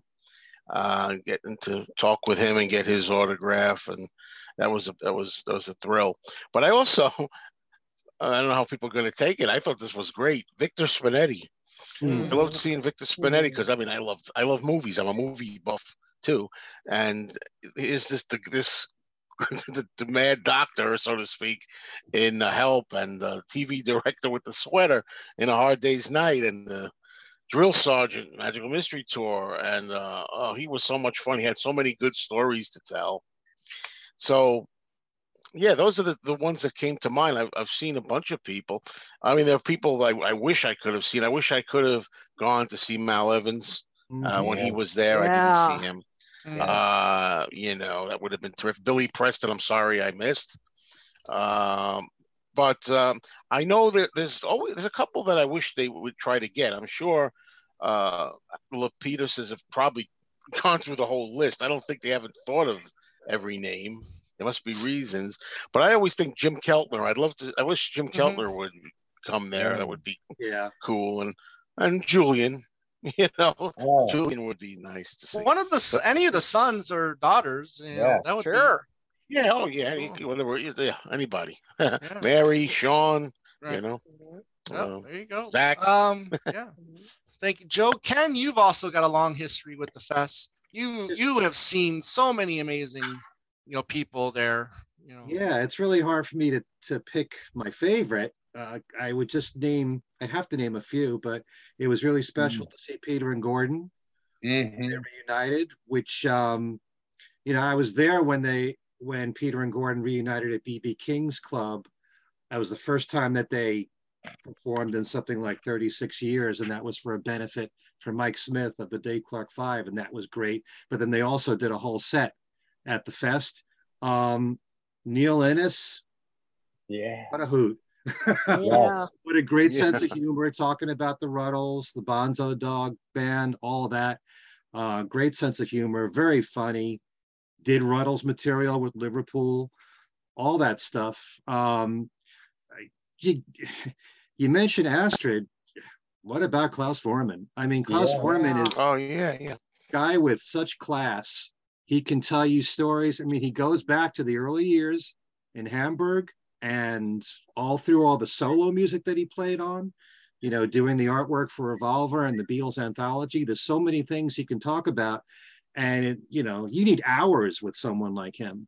And he gave an interview where he just talked about the Plastic Ono Band album. And that Mm. alone you can talk a lot about.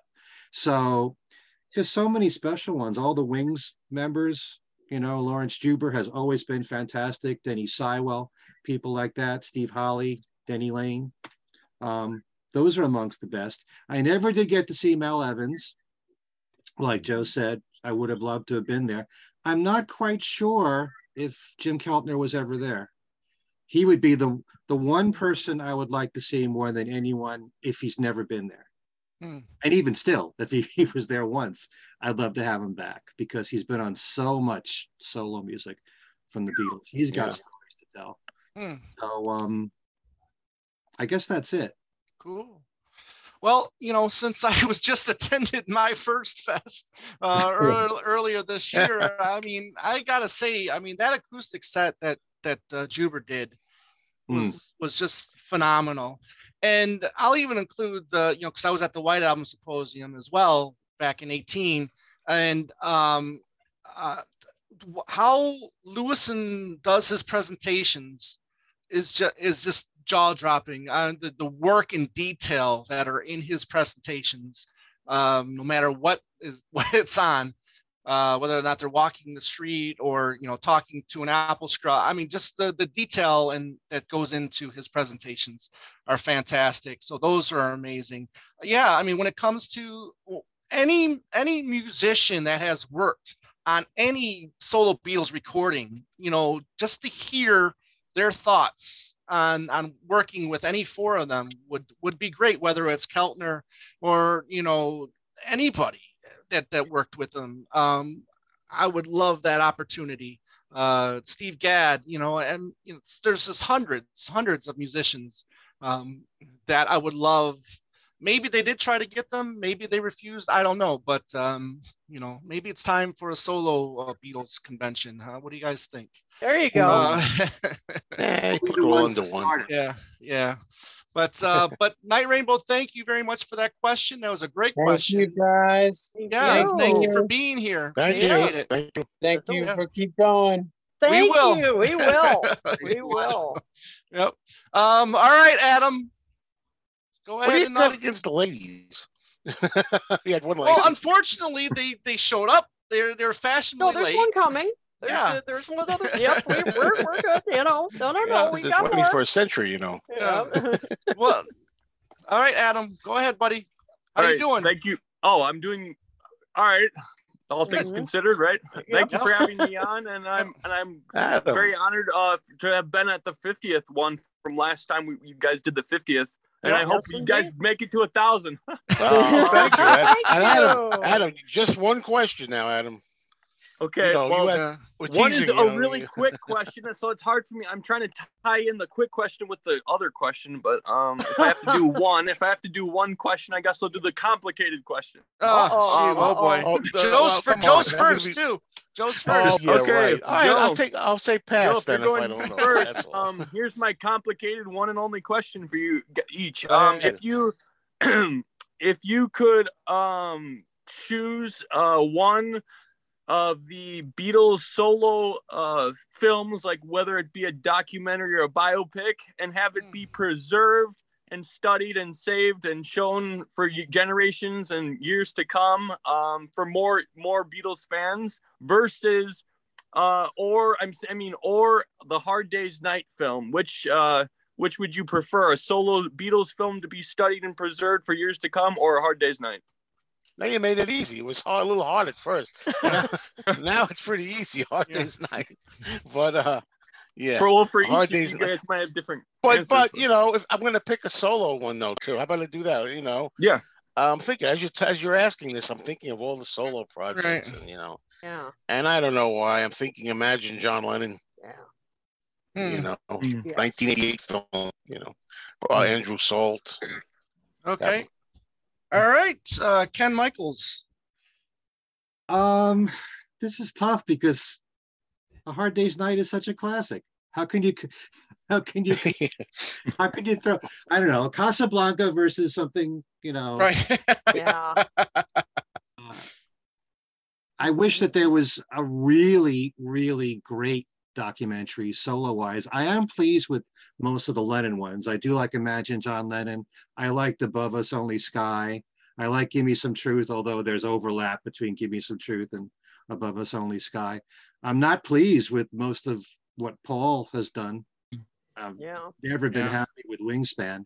No. And um, Living in the Material World is an okay documentary, but it jumps from 1974 right to John Oh, Yeah, killed not- in the Yeah. Traveling Wilburys. I mean, they miss a lot of George all in there. those years.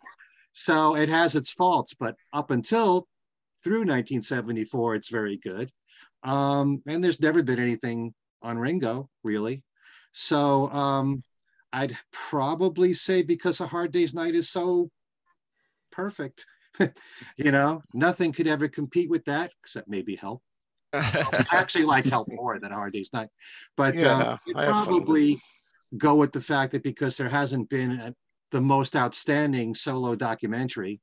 right. It'd be great if there could be one combining all four, but that would take so many hours to put together. Right. Um, and when you're dealing with even with someone who led a, a short life like John, there's so much to talk about there that it takes hours and hours. You know, I kind of wish that they had handled living in a material world just from George's solo career on and not cover the Beatles Right. and try to do all that, you know, in two, two and a half hours.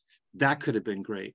But given the choices of what we've had already, even though I'm Mr. Solo Beatle, we're going to go with a hard day's night. Yeah, I, I thought for a minute you might pick. I don't know. I'm glad you didn't say John and Yoko a love story.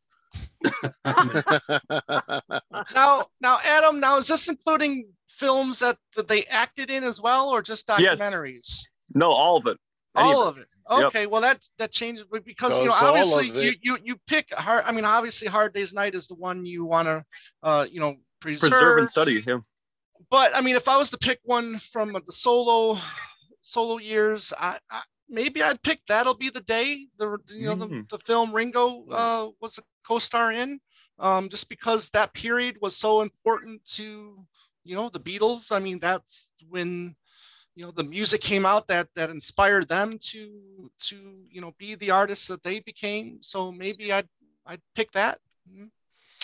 um so kit Yeah, I I'd also throw in the uh, the uh, imagine the John and Yoko film because Yeah. you know that was a visual album. And uh, today you know there are visual albums done and and before that but that was you know maybe not the first but it was one of the early ones. And so i mean you know you can study it on that level. You can um, you know study it uh, on, certainly on an artistic level. Uh, and uh, so i i would say that one uh, would be worth uh, studying and from music video level as well of course. I mean those are so, but uh, but oh you've got to though. I mean yeah. you have to preserve our day's night. Yeah. Study Yeah. that. Right. Yeah, right. absolutely. Absolutely And don't don't don't forget Magical Mystery Tour. You know, being studied. Paul says, you know, that was a film. People tell like me, that Spielberg. was- we really took notice of. That was like. Yeah, okay. What not to do? Come Oh, yeah, I was gonna No, say, yeah. There's here's how not. yeah no, but I but I get it. I get it. Yeah, I no. enjoy it as a timepiece. Yeah, it exactly, exactly. what was that ken I, I think that because it had such a free form aspect to it, it was influential Yeah. in its own way. Mm-hmm. You know, you can't put Magical Mystery Tour in the same category as A Hard Day's Night in Help. They're different films, No, no. completely different approaches. Right. It's like you can't put Let It Be in the different same- substances Yeah. So um, you know, if you want to look at it as a string of videos for each song, it works in that level. But you know, to people who really study film and avant-garde film and experimental stuff, they can point to a movie like that as being influential. It has been studied on college campuses, right you know. So um, But, well, Martin yeah. Scorsese, I think, that praised the film and recognized it. I don't think it was Spielberg. I'm not sure. okay So, adam You know, thank you Thank very you much all. buddy thank you, Adam. good Adam. seeing you good seeing you Thank you. You too. all right all right Let's we're see you a moving on yep thank Yes. you thank you all right moving on to joanne hello Hi, Joanne. You gotta unmute Hello. yourself there Uh, you go Hello, hello. Hey, I didn't know I was coming up. Uh, nice to see you guys. Thanks for And, being uh, here. You. Yeah. Um, I I had a couple of different questions, but I'll just stick with one. Um, I George Harrison was always my favorite, my second favorite, I must say. Paul Okay. comes first always since I was 14 and I was in Shea Stadium. Wow. But I wonder, uh, I'd like this question to go to each of you. Uh, If you can think of a time when George actually enjoyed being a Beatle. Hmm. Mm. That's a very good question. I like that. um ken have we're a- starting with you on that one Thanks a lot, Tom. I have one. I think that in the very beginning, when they were really experiencing success, global success, he liked it. He grew tired of it very quickly, but he liked the aspect of the fame and certainly making the money. And then he realized that there's more to life than just that. But I think he also enjoyed just when he got into meditation with the Maharishi, you know, he found, you know, uh, something there that that gave his life more fulfillment, um, even though that was more of an individual thing. Because you know, depending upon, I think John was somewhat into the meditation. Paul has said through the years, you know, he appreciated what he learned from that. But I think as an individual, once he started getting into meditation and spirituality, he enjoyed his life from that aspect. But he also saw the frustrations in being in a band with two of the greatest songwriters of all time. right And um, so he had to deal with that while at the same time trying to have, um, you know, his individual happiness, which I think he achieved through um, spirituality and meditation. So I think once he started getting into that aspect of it on his own, he was becoming happy, but he had, still had to deal with all this other stuff while he loved the other Beatles and being in the band. Hmm. But I think in the very beginning, when he, when the Beatles were successful, I think he did enjoy it. Right. Yeah, I think there's the period. If you watch Living in the Material World, I mean, you, you see the postcard that I think Dhani reads that he sends to his mom about how Brian made it to where, you know, all you know, him, Paul and George, or Paul and John were going to be equals when it comes to singing. And I think you, when you hear or see that telegram, I mean, he looks very excited and very happy uh, about that so I mean that might be a, a, time where he found himself very happy because then he's considered a, a an equal with with with, um, with Paul and and, and John. Um, happy otherwise, I mean, I just don't necessarily see a lot of happiness. You know, maybe you know while they're doing during the the pop marijuana days. You know, during the the making, you hear about all the fun they had during the making of Help you know, obviously he had to have been happy there. Um, you know, maybe even during the recording of A Hard Day's Night, you, you know, they look they look like they're all of them are having a great time and they're happy. Uh, you know, so to just pinpoint uh, one time, I think is kind of tough. But I think when you when you read see that living material material documentary and you see the postcards that he's sending home and he's talking about, um, you know, uh, being able to to sing the same amount of songs as, as John and Paul were were able to do. I think that shows that he was happy about being a Beatle. Uh, myself, uh, Kit. Yeah, I was just thinking about you know going back to the anthology documentary. As I remember, uh, you know, there was a, a, a, scene where he was talking about in the early years of, mm. of the Beatles and, and Beatlemania, even the early years, you know, he talked about how tight they were. Right. And and he seemed to, you know, have very fond memories of that. Um, and and when they were uh, on their off days when they were touring, and I and again I'm talking about the early years of Beatlemania, you know, when they and they showed home video of them, you know, lounging around a pool and and then go karts and stuff like that, and it's seemed like those days he enjoyed uh, before it got completely out of control. But also, I was thinking about obviously the Get Back sessions. There were there were filled filled with drama and all. But as we saw in the documentary, there were moments those where he seemed to be having some fun. I mean, you know, and it was when he was working, you know, when he was mm-hmm. composing, you know, like uh, when he was working on, uh, uh, you know, Old Brown Shoe and, you know, stuff mm-hmm. like that. I, I think, uh, it, um, you know, I Me Mine. And, and I don't, you know, he just seemed to be having fun. And of course, helping out Ringo uh, with Octopus's Garden. I mean, the way he kind of beamed when he was working it. So there were these moments where you could see kind of, you know, the old, sort of fun that that he had and it was when he was creating you know and then of course uh, then some of the business stuff would come back but um so i think it was definitely the early years but I, I you know there were probably moments even you know in the bad times as i said when it came to creating and all that he still you know had had fun but um you know probably as time went on they may have been a little more few and far between, shall we say. All right, Joe. Well, I didn't want to go last in this one because I had one that popped right into my head, and I was hoping nobody took it. Nobody did. Um, Ed Sullivan, uh, when they first on the Ed Sullivan show, George in particular to me seems to be ha- they all seem to be thrilled with it, having a good time. The beginning of stardom in America, and there's a moment, especially when they're doing, I think it's She Loves You.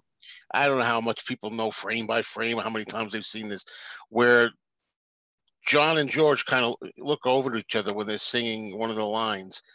Uh, and there's a pause for a moment. John looks over and George gives him a, no, a knowing smile, as if to say, like, yeah, we made it, you know, kind of thing. I get goosebumps thinking about that. And mm. it's a moment, I oh, look at that, She Loves You uh, some sometime and watch that moment. Um, I, I think I, Tony was sending messages here. I think saying, "Oh, George was wasn't happy in concert." I, I don't know about that. You know, uh, some of the early ones, Shea Stadium, he seems to be having a blast. At least with John on the when they're doing "I'm Down" anyway, if mm-hmm. nothing else. Yeah. Uh, at the organ, electric organ. But uh, yeah, right away I thought of like the Ed Sullivan Show. But if you were going to ask me just to throw this in, what was some of George's happiest moments performing? Period. It's the Carl Perkins special from 1985. oh yeah. Yeah, he was happy then. Absolutely. All right, cool. Thank you, Joe. Uh, Joanne, great question. Thank you very much uh, for for being here and and, and supporting uh, Talk More Talk. Appreciate it. Oh, Thank you. glad to be here. Thank you. All right, take care. Uh, we're gonna move to uh, to George next. I, I'm sure that's not the real name. Oh yeah, no, I think. Oh, is it your real name? You're on, you, so you Oh, got to oh, unmute yeah, yourself. unmute. Yep. Yep. Uh, real name is Georgiana. I've been called George all my life. Okay. Oh, nice. Georgiana, Yes. thank you for being here. Really Thank appreciate it. I'm glad you got that right, Tom. Yes. you said it's not your real name, I'm sure. Because it is.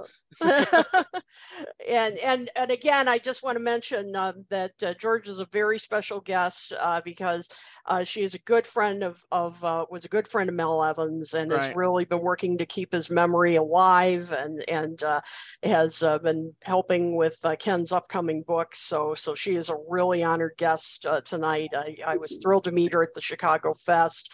She's become a good friend. So I'm so glad that that you're here. So thank you so much for being here. Yes, thank you. Now give us your hardest Mal Evans question you got. I actually was going to do a Mal Evans, but I thought, no, Ken might say, wait a minute. Maxwell Silverhammer. That's my favorite Mal Evans contribution.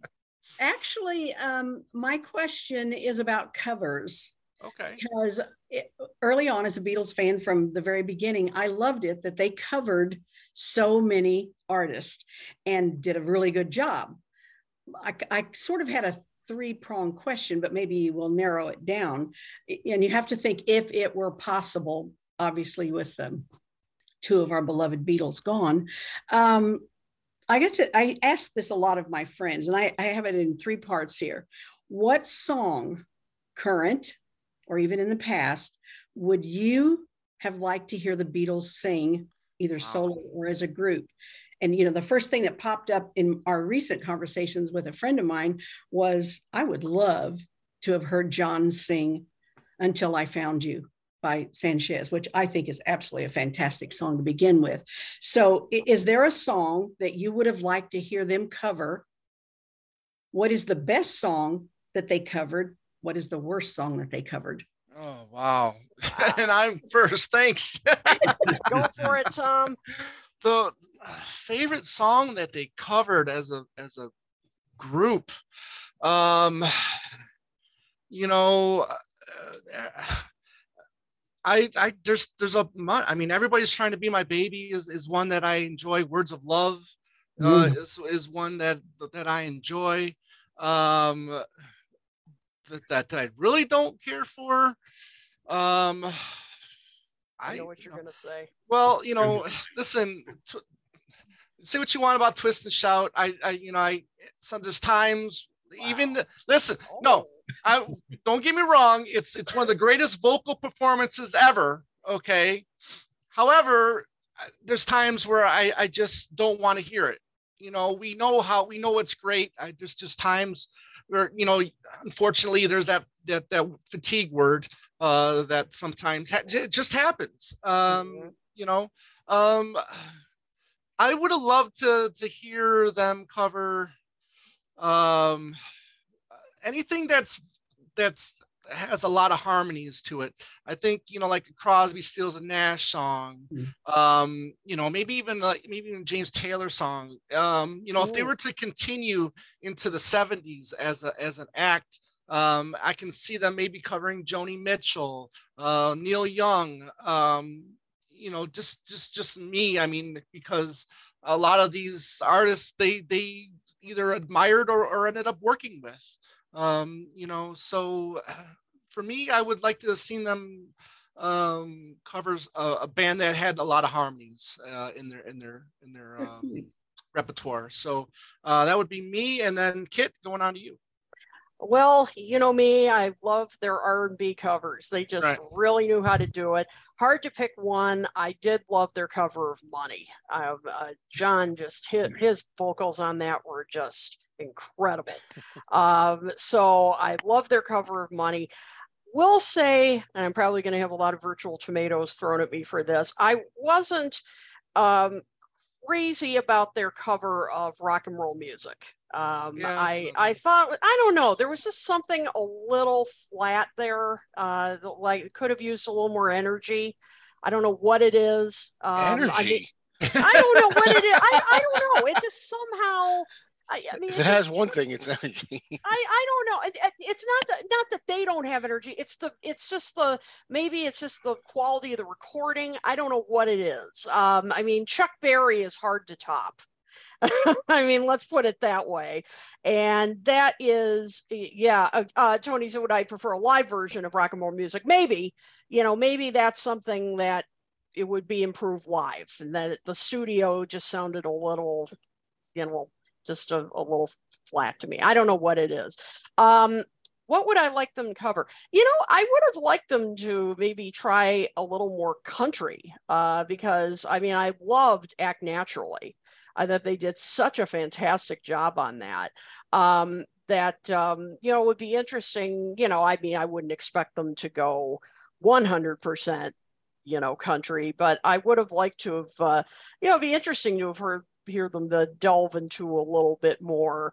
Um, you know, just maybe country-ish kind of material. I'm trying to I'm trying to think of a specific example off the top of my head. I mean, kind of, you know, maybe delving into a bit more Buddy Holly or something uh, along that uh, along that line.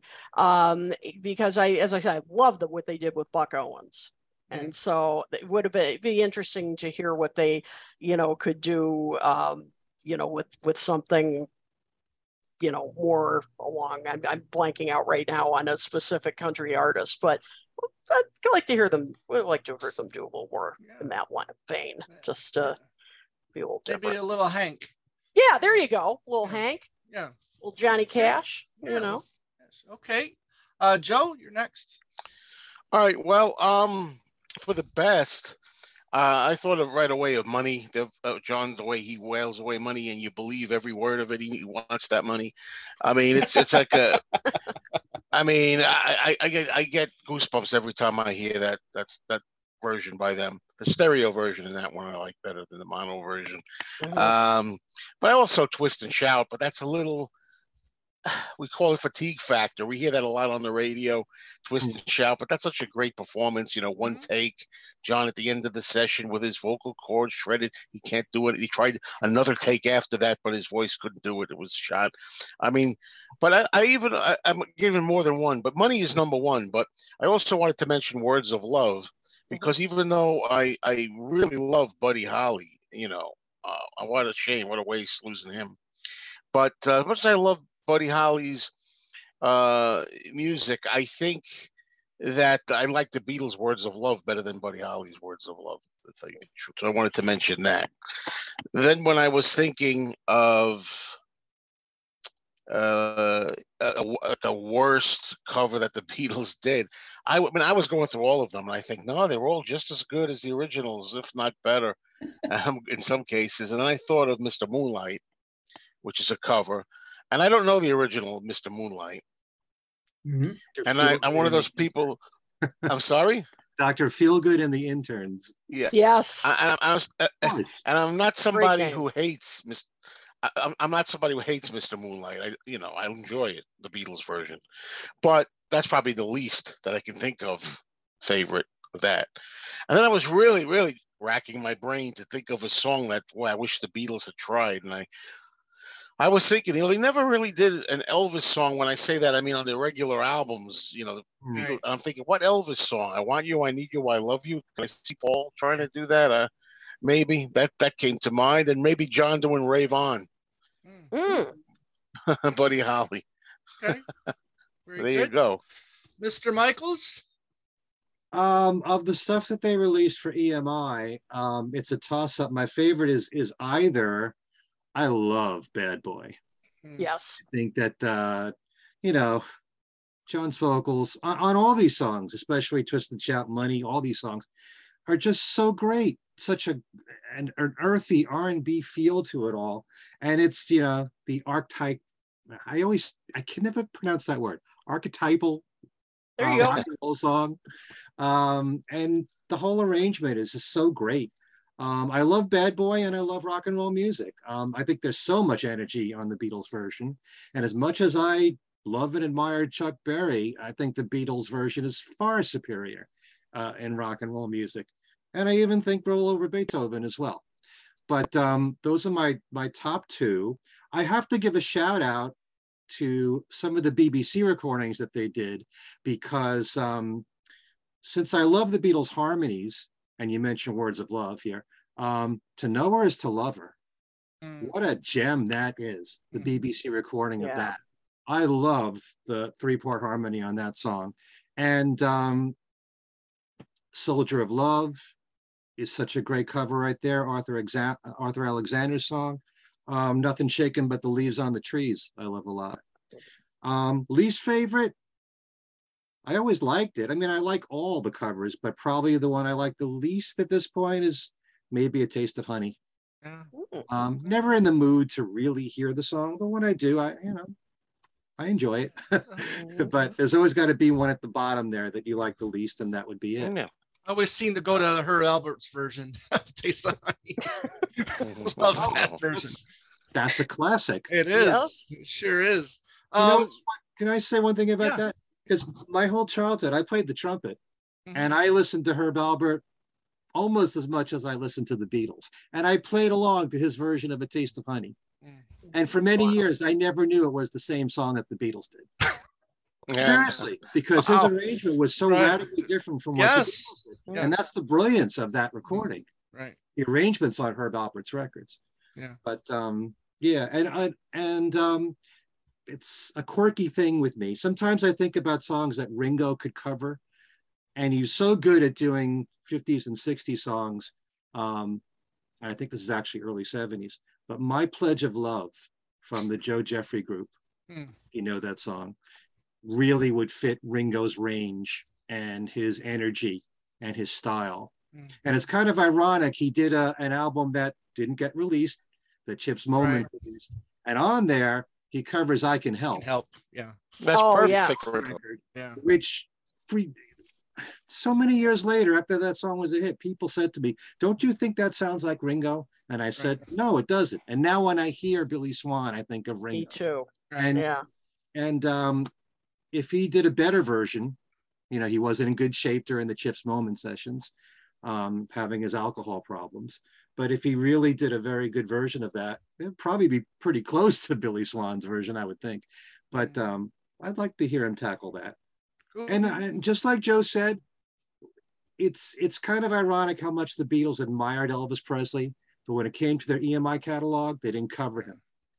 They did his music live. They did some of it for BBC Radio. That's all right. Maybe they were afraid to. Maybe they were kind of too much in awe of him, and that at that point, in the early Elvis. I mean, mm. you know. Yeah, but I would have loved to have heard more of the the '50s Elvis mm. from the Beatles, Right. and certainly the one you mentioned, Joe. I want you. I need you. I Yeah, love- I was trying to think. You know, all the songs. What you know, what which one would be good? it's hard. Hmm. Excellent. Uh, you know, watching that country documentary by Ken Burns, you know, you were talking about Waylon Jennings. I didn't know that uh, he was part of uh, Buddy Holly's band and was, you know, he could have been on that plane as well. Yes. Uh, with them. So um, fascinating story there. Um, George, thank you very much for You're being welcome. here. Thank you. Thank you for being here. I just have to say to all four of you, I'm very surprised that not one of you listed Long Tall Sally as a good cover. That's probably my favorite. Oh, that's Okay. a great cover. Oh yeah, too. sure, absolutely. That's But one see, that's that's- hard to pick. Yeah, Hard but to see, that's the thing about these questions is putting it on the spot. You know, some Sure. things get forgotten. You know, Yeah. unfortunately. yeah. And you You know, know, what's funny? I ha- I have a I have a lamp here, a Beatles lamp, and it has all the, the UK albums on it. Mm-hmm. And I'm going through the albums covers, and they don't have have the, the long. It doesn't have the it doesn't have the long tall Sally EP on it, so I never I didn't think of it. that's that's hilarious. Oh, that's I, great. I look forward to your involvement with the the, the book and what you Thank have you. uh, you know you know uh, participated or gave to Ken Womack for for that. Uh, really cannot wait for this release. Uh, we all are just foaming at the mouth for this release. We're looking really looking Yeah. forward to it. So so thank you Oh, for nice. participating. Really Well, I- appreciate I, it. always, I always shout out to Peter Hicks. He's the one that contacted me and convinced me to get Mhm. that out of your box that's been there for 55 years and share it. So, Right. so I did, and I'm yeah. Ken Ken's the right person to have it. Absolutely. Yes, absolutely. so. Thank so you so much. Thank We you for agree. being here. Yes, Oh, thank you. Thank you for Thank you. being here. Yes. All right, we're gonna go with Annie from Chicago next. What's going on? Greetings, one and all. Happy Hi. to be with you all. Hello. Um, so I kind of lost the train of thought of my own question because you guys all covered all the questions really, really, really, really well. But I, I think I just want to ask maybe a more Chicago-based question, if I could. In that, do you think, yeah, do you think that Chicago had as much of an influence on the Beatles, maybe second to New York, maybe a little bit more than LA? What are your thoughts about the Chicago influence on the Beatles? Well, that's perfect because Kit is first. Well, I mean, you know, obviously not quite, you know, not as obviously as much as uh, New York, but uh, but I think uh, certainly, you know, musically, uh, you have the blues, even though you know Rolling Stones uh, have the much bigger, in you know, that's more obvious um, than the Beatles. Although you do have Chess Records, uh, which had a number of R&B artists that uh, influenced the Beatles. So you do have that connection. Um, and then you have, uh, well, Chicago was also the site of where uh, John gave his kind of sort of apology for uh, the Beatles are bigger than Jesus uh, comment. And I'm trying to remember the name of the hotel. It doesn't exist anymore. Um, but uh, I'm blanking out on the name of it. But uh, but it's that took place in Chicago. Um, and I think, oh, and then, well, this isn't Chicago, but of course, George's sister uh, lived in uh, the, uh, the, the way, way, way, way out in uh, Benton, Illinois, and uh, and actually was uh, George was the first person to set foot in the states because of that, uh, and uh, visited his sister in Benton, and so she has often said she kind of helped the Beatles break in the, in the states by, uh, you know, helping him get some of their records to local radio stations. Uh, I'm sure many of you have heard that story, and uh, so in some ways, Chicago slash Illinois did play a part. Oh, and Dick Biondi. Dick Biondi was one of the DJs who, um, he, for a while, there was a story that he was the first one. That's not true. He was one of the earliest, though, disc jockeys who played the Beatles records uh, in the States. Uh, he is still with us. Uh, unfortunately, he's not on the radio anymore. I've heard, I don't think he's, he's doing very well health wise, but, uh, but he's a legend here in, in Chicago. And uh, so that's another connection. So, you know, there are some, they're not as obvious as New York, but uh, but definitely there are some, and uh, those who have taken my uh, classes, such as such as Mark, know that uh, Chicago has many many music connections, and so with the Beatles, it's not quite as obvious, but uh, but definitely when it comes to blues and soul, Mm. they're they're there and and they influence the Beatles, no doubt about it. Mm. Okay, Joe. I'm so glad that Kit went first and not me. I'm totally lost. I don't know. I, I wish I could say something. I'm thinking of the group Chicago, trying to say things. also awesome. Can I try to weasel out of it by coming up with the group Chicago? I really haven't. All, other than Louise Harrison, I'm lost. I'm. Mm-hmm. I really didn't know how to answer that. I'm sorry. Ken? Anybody else? it's kind of hard to top what what Kit just said, but uh, I I thank you for mentioning Dick Biondi because um, Vee-Jay Records uh, was out of Chicago. Another connection. For that right. reason, Oh, right. WLS, Oh. Um, WLS, their top 40 radio station, Dick was on, and they were among the first to play Please Please Me, and it made their top 40 uh, charts. Hmm. Um, the kid said it's kind of been proven he may not have been the first to play the Beatles, but he was certainly one of the first. And mentioning chess records as you did, um, Ah, there you go. Someone's holding up a WLS uh, charts there. There you go. Thanks, Annie.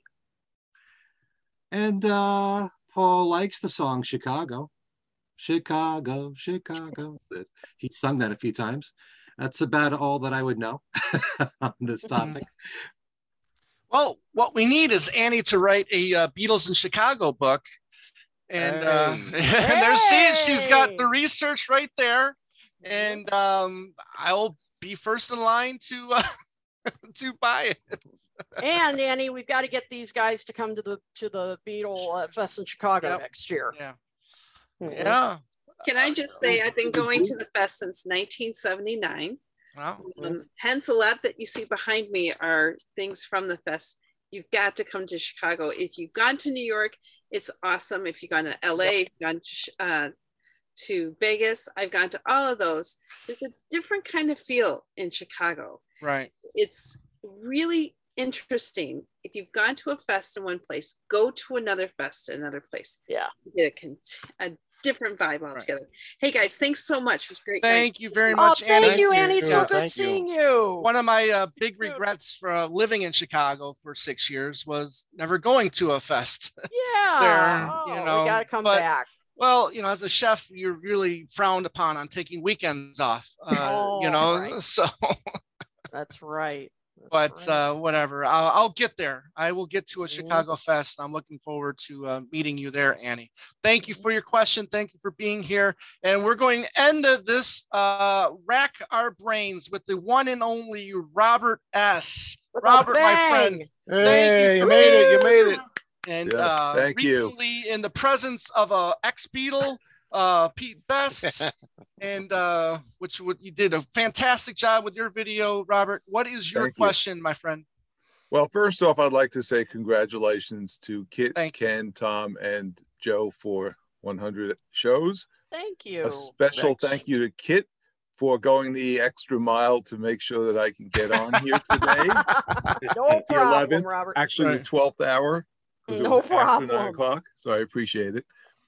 My question, I know we're running out of time, so I'll, I'll make it quick. No worries. Uh, the solo Beatles, as you know, collaborated and or performed with other musicians.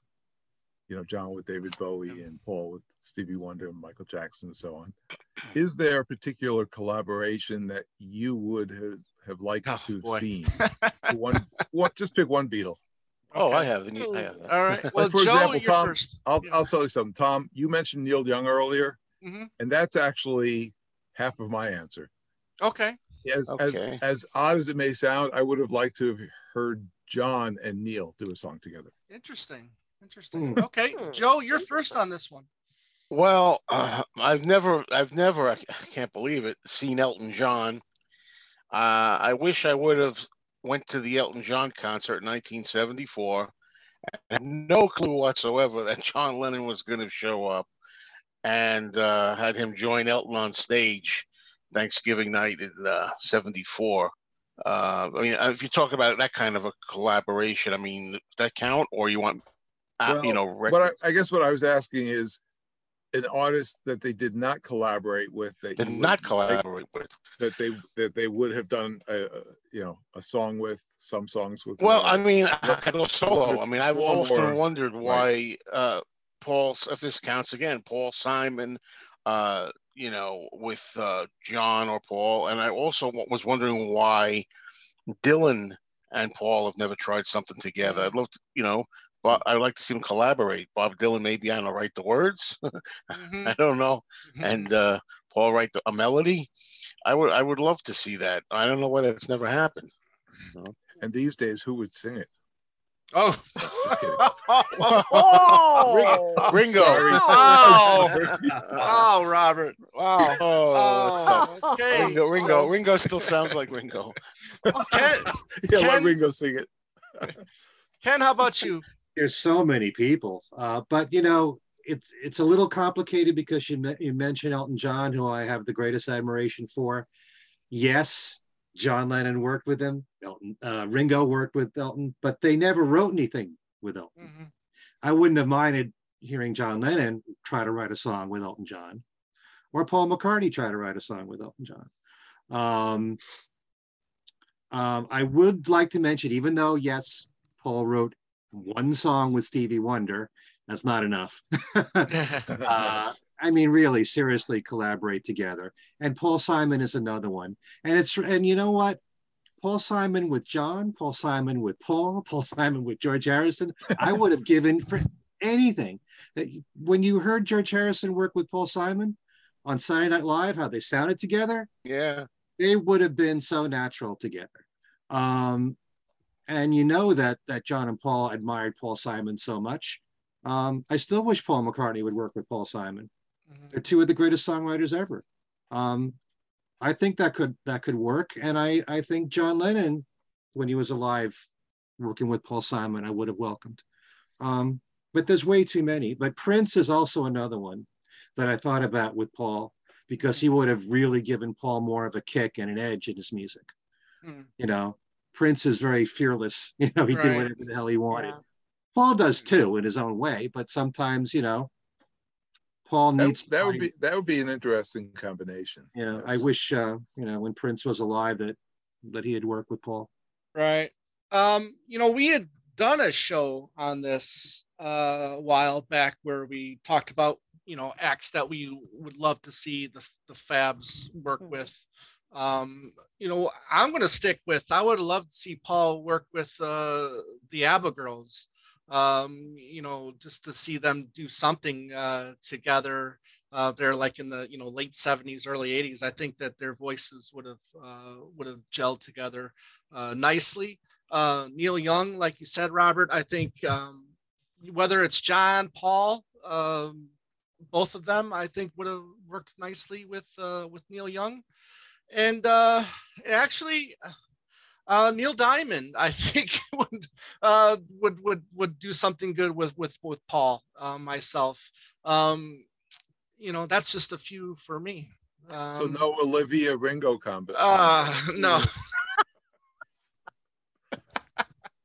you never know. Stranger things have happened, right? Um, so Kit, Yeah, I'll just throw in a, a you you've all mentioned ones that I completely agree with. I'll just throw in a couple more for uh, uh Paul. Um back when he was still writing songs, all Billy Joel. I would have loved to have heard him do something with Paul. That I mean, I think that would have been a natural uh for uh for them to collaborate.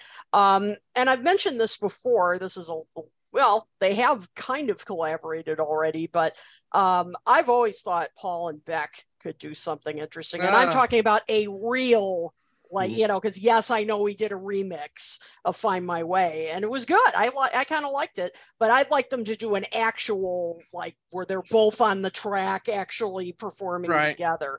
Because uh, Paul has mentioned that he's, uh, you know, a big fan of Beck's and, and Beck, I, I just find him a fascinating artist and very versatile. And uh, I think they could do something interesting together. And that remix gave us a little hint of, of what they could do. So, um, yeah, I, I think that could be fascinating. So, so Okay. those are my two that I'm throwing in. okay, and Great, Joe, you, you. did this already, right? We started with you, Joe, right? Yes. Okay. I had one more. Yeah, please. Barry Gibb. Oh yeah. well, absolutely. Oh, Come on, uh, the Gibb brothers are among the greatest Songwriters. writers ever, Yeah. not only for themselves but for other people, Oh, and about it. great melodic songwriters too. And the two of them admire each other, Paul and and uh, Barry Gibb. I would have loved to have seen them work together, and still Yeah. would like to see it now. Yeah. Yeah. Great answer. Like that. Yeah. Excellent. Thank you. Robert, thank you very much. Appreciate you being here. And uh, you know supporting the channel. Uh, before we sign off, Ken, you have a little announcement you want to make uh, concerning your uh, website. Well, two quick announcements. Once in a while, I have a special contest that I do on my website, and I'm giving away this jigsaw puzzle. What is it's that?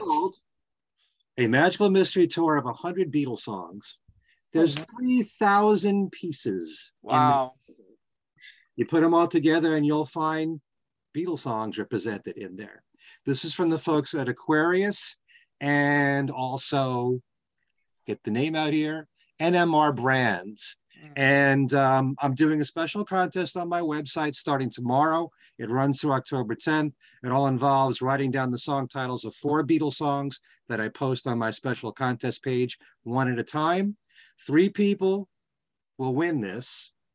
And um, all they have to do is know the four songs, email them to me. And on the 11th of October, those three winners will be announced. But uh, really is a tremendous work of art. You take they'll, a look, which is hard to do. they'll they'll win the same the same puzzle? They'll have to share, you know, they get a thousand pieces each, yes. or do they each get 333 pieces? Okay. They all have to work together. Okay. Great. three of these. Right. And the other thing is, um, as I hope all of you know, I have a radio show, Every Little Thing, which has been in syndication for quite a while. It's on over 50 radio stations. On John's birthday, October 9th, there's a uh, an oldie station out of Canada, FM 108, they're going to be running the show 24 hours uh, on John's birthday on October the 9th. So if you never heard that show before, give the station a listen. It's fm108.ca and uh, the entire day because um, this show has never been made available until recently on demand.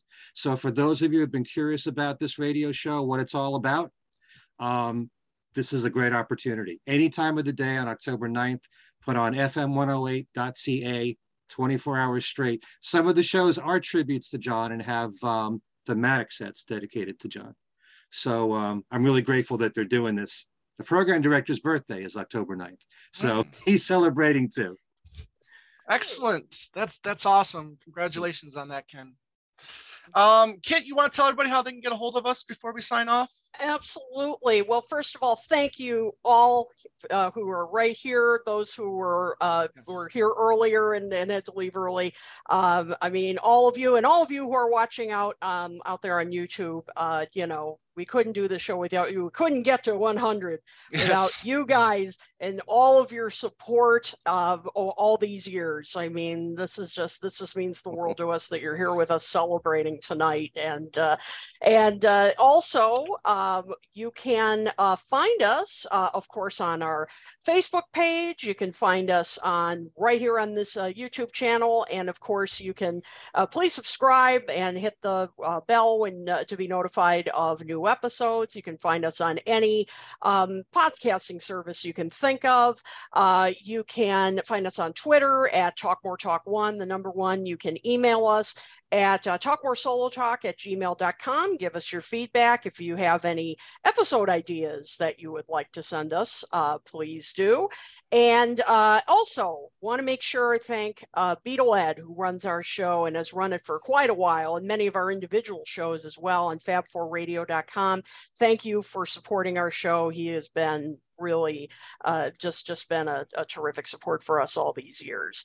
Um, and uh, I think that's everything. I think that's everywhere you can find it. Oh, and our website, talkmoretalk.com. So you can find us everywhere. okay. Well, that was amazingly 100 episodes uh, in the can. Um, we'll see. You know, I'm sure we'll hopefully we'll get another 100 in, and hopefully you'll all be along for the ride. Uh, like Kit said, we can't do the show without you. We really appreciate all your comments, uh, every time you've joined a live show or watched the show afterwards. Um, all your support has been uh, really heartfelt, and again, we appreciate every everybody out there that has at least listened to us for five minutes or our whole show. So that being said, for Kit O'Toole, Ken Michaels, Joe Mayo, Ken Womack, I'm Tom Hunyadi saying just thank you. You guys are the best. And we're the greatest, baby, and you better believe it. Thank you. Thank you. Bye, everybody. Take Bye. care. Bye. Bye.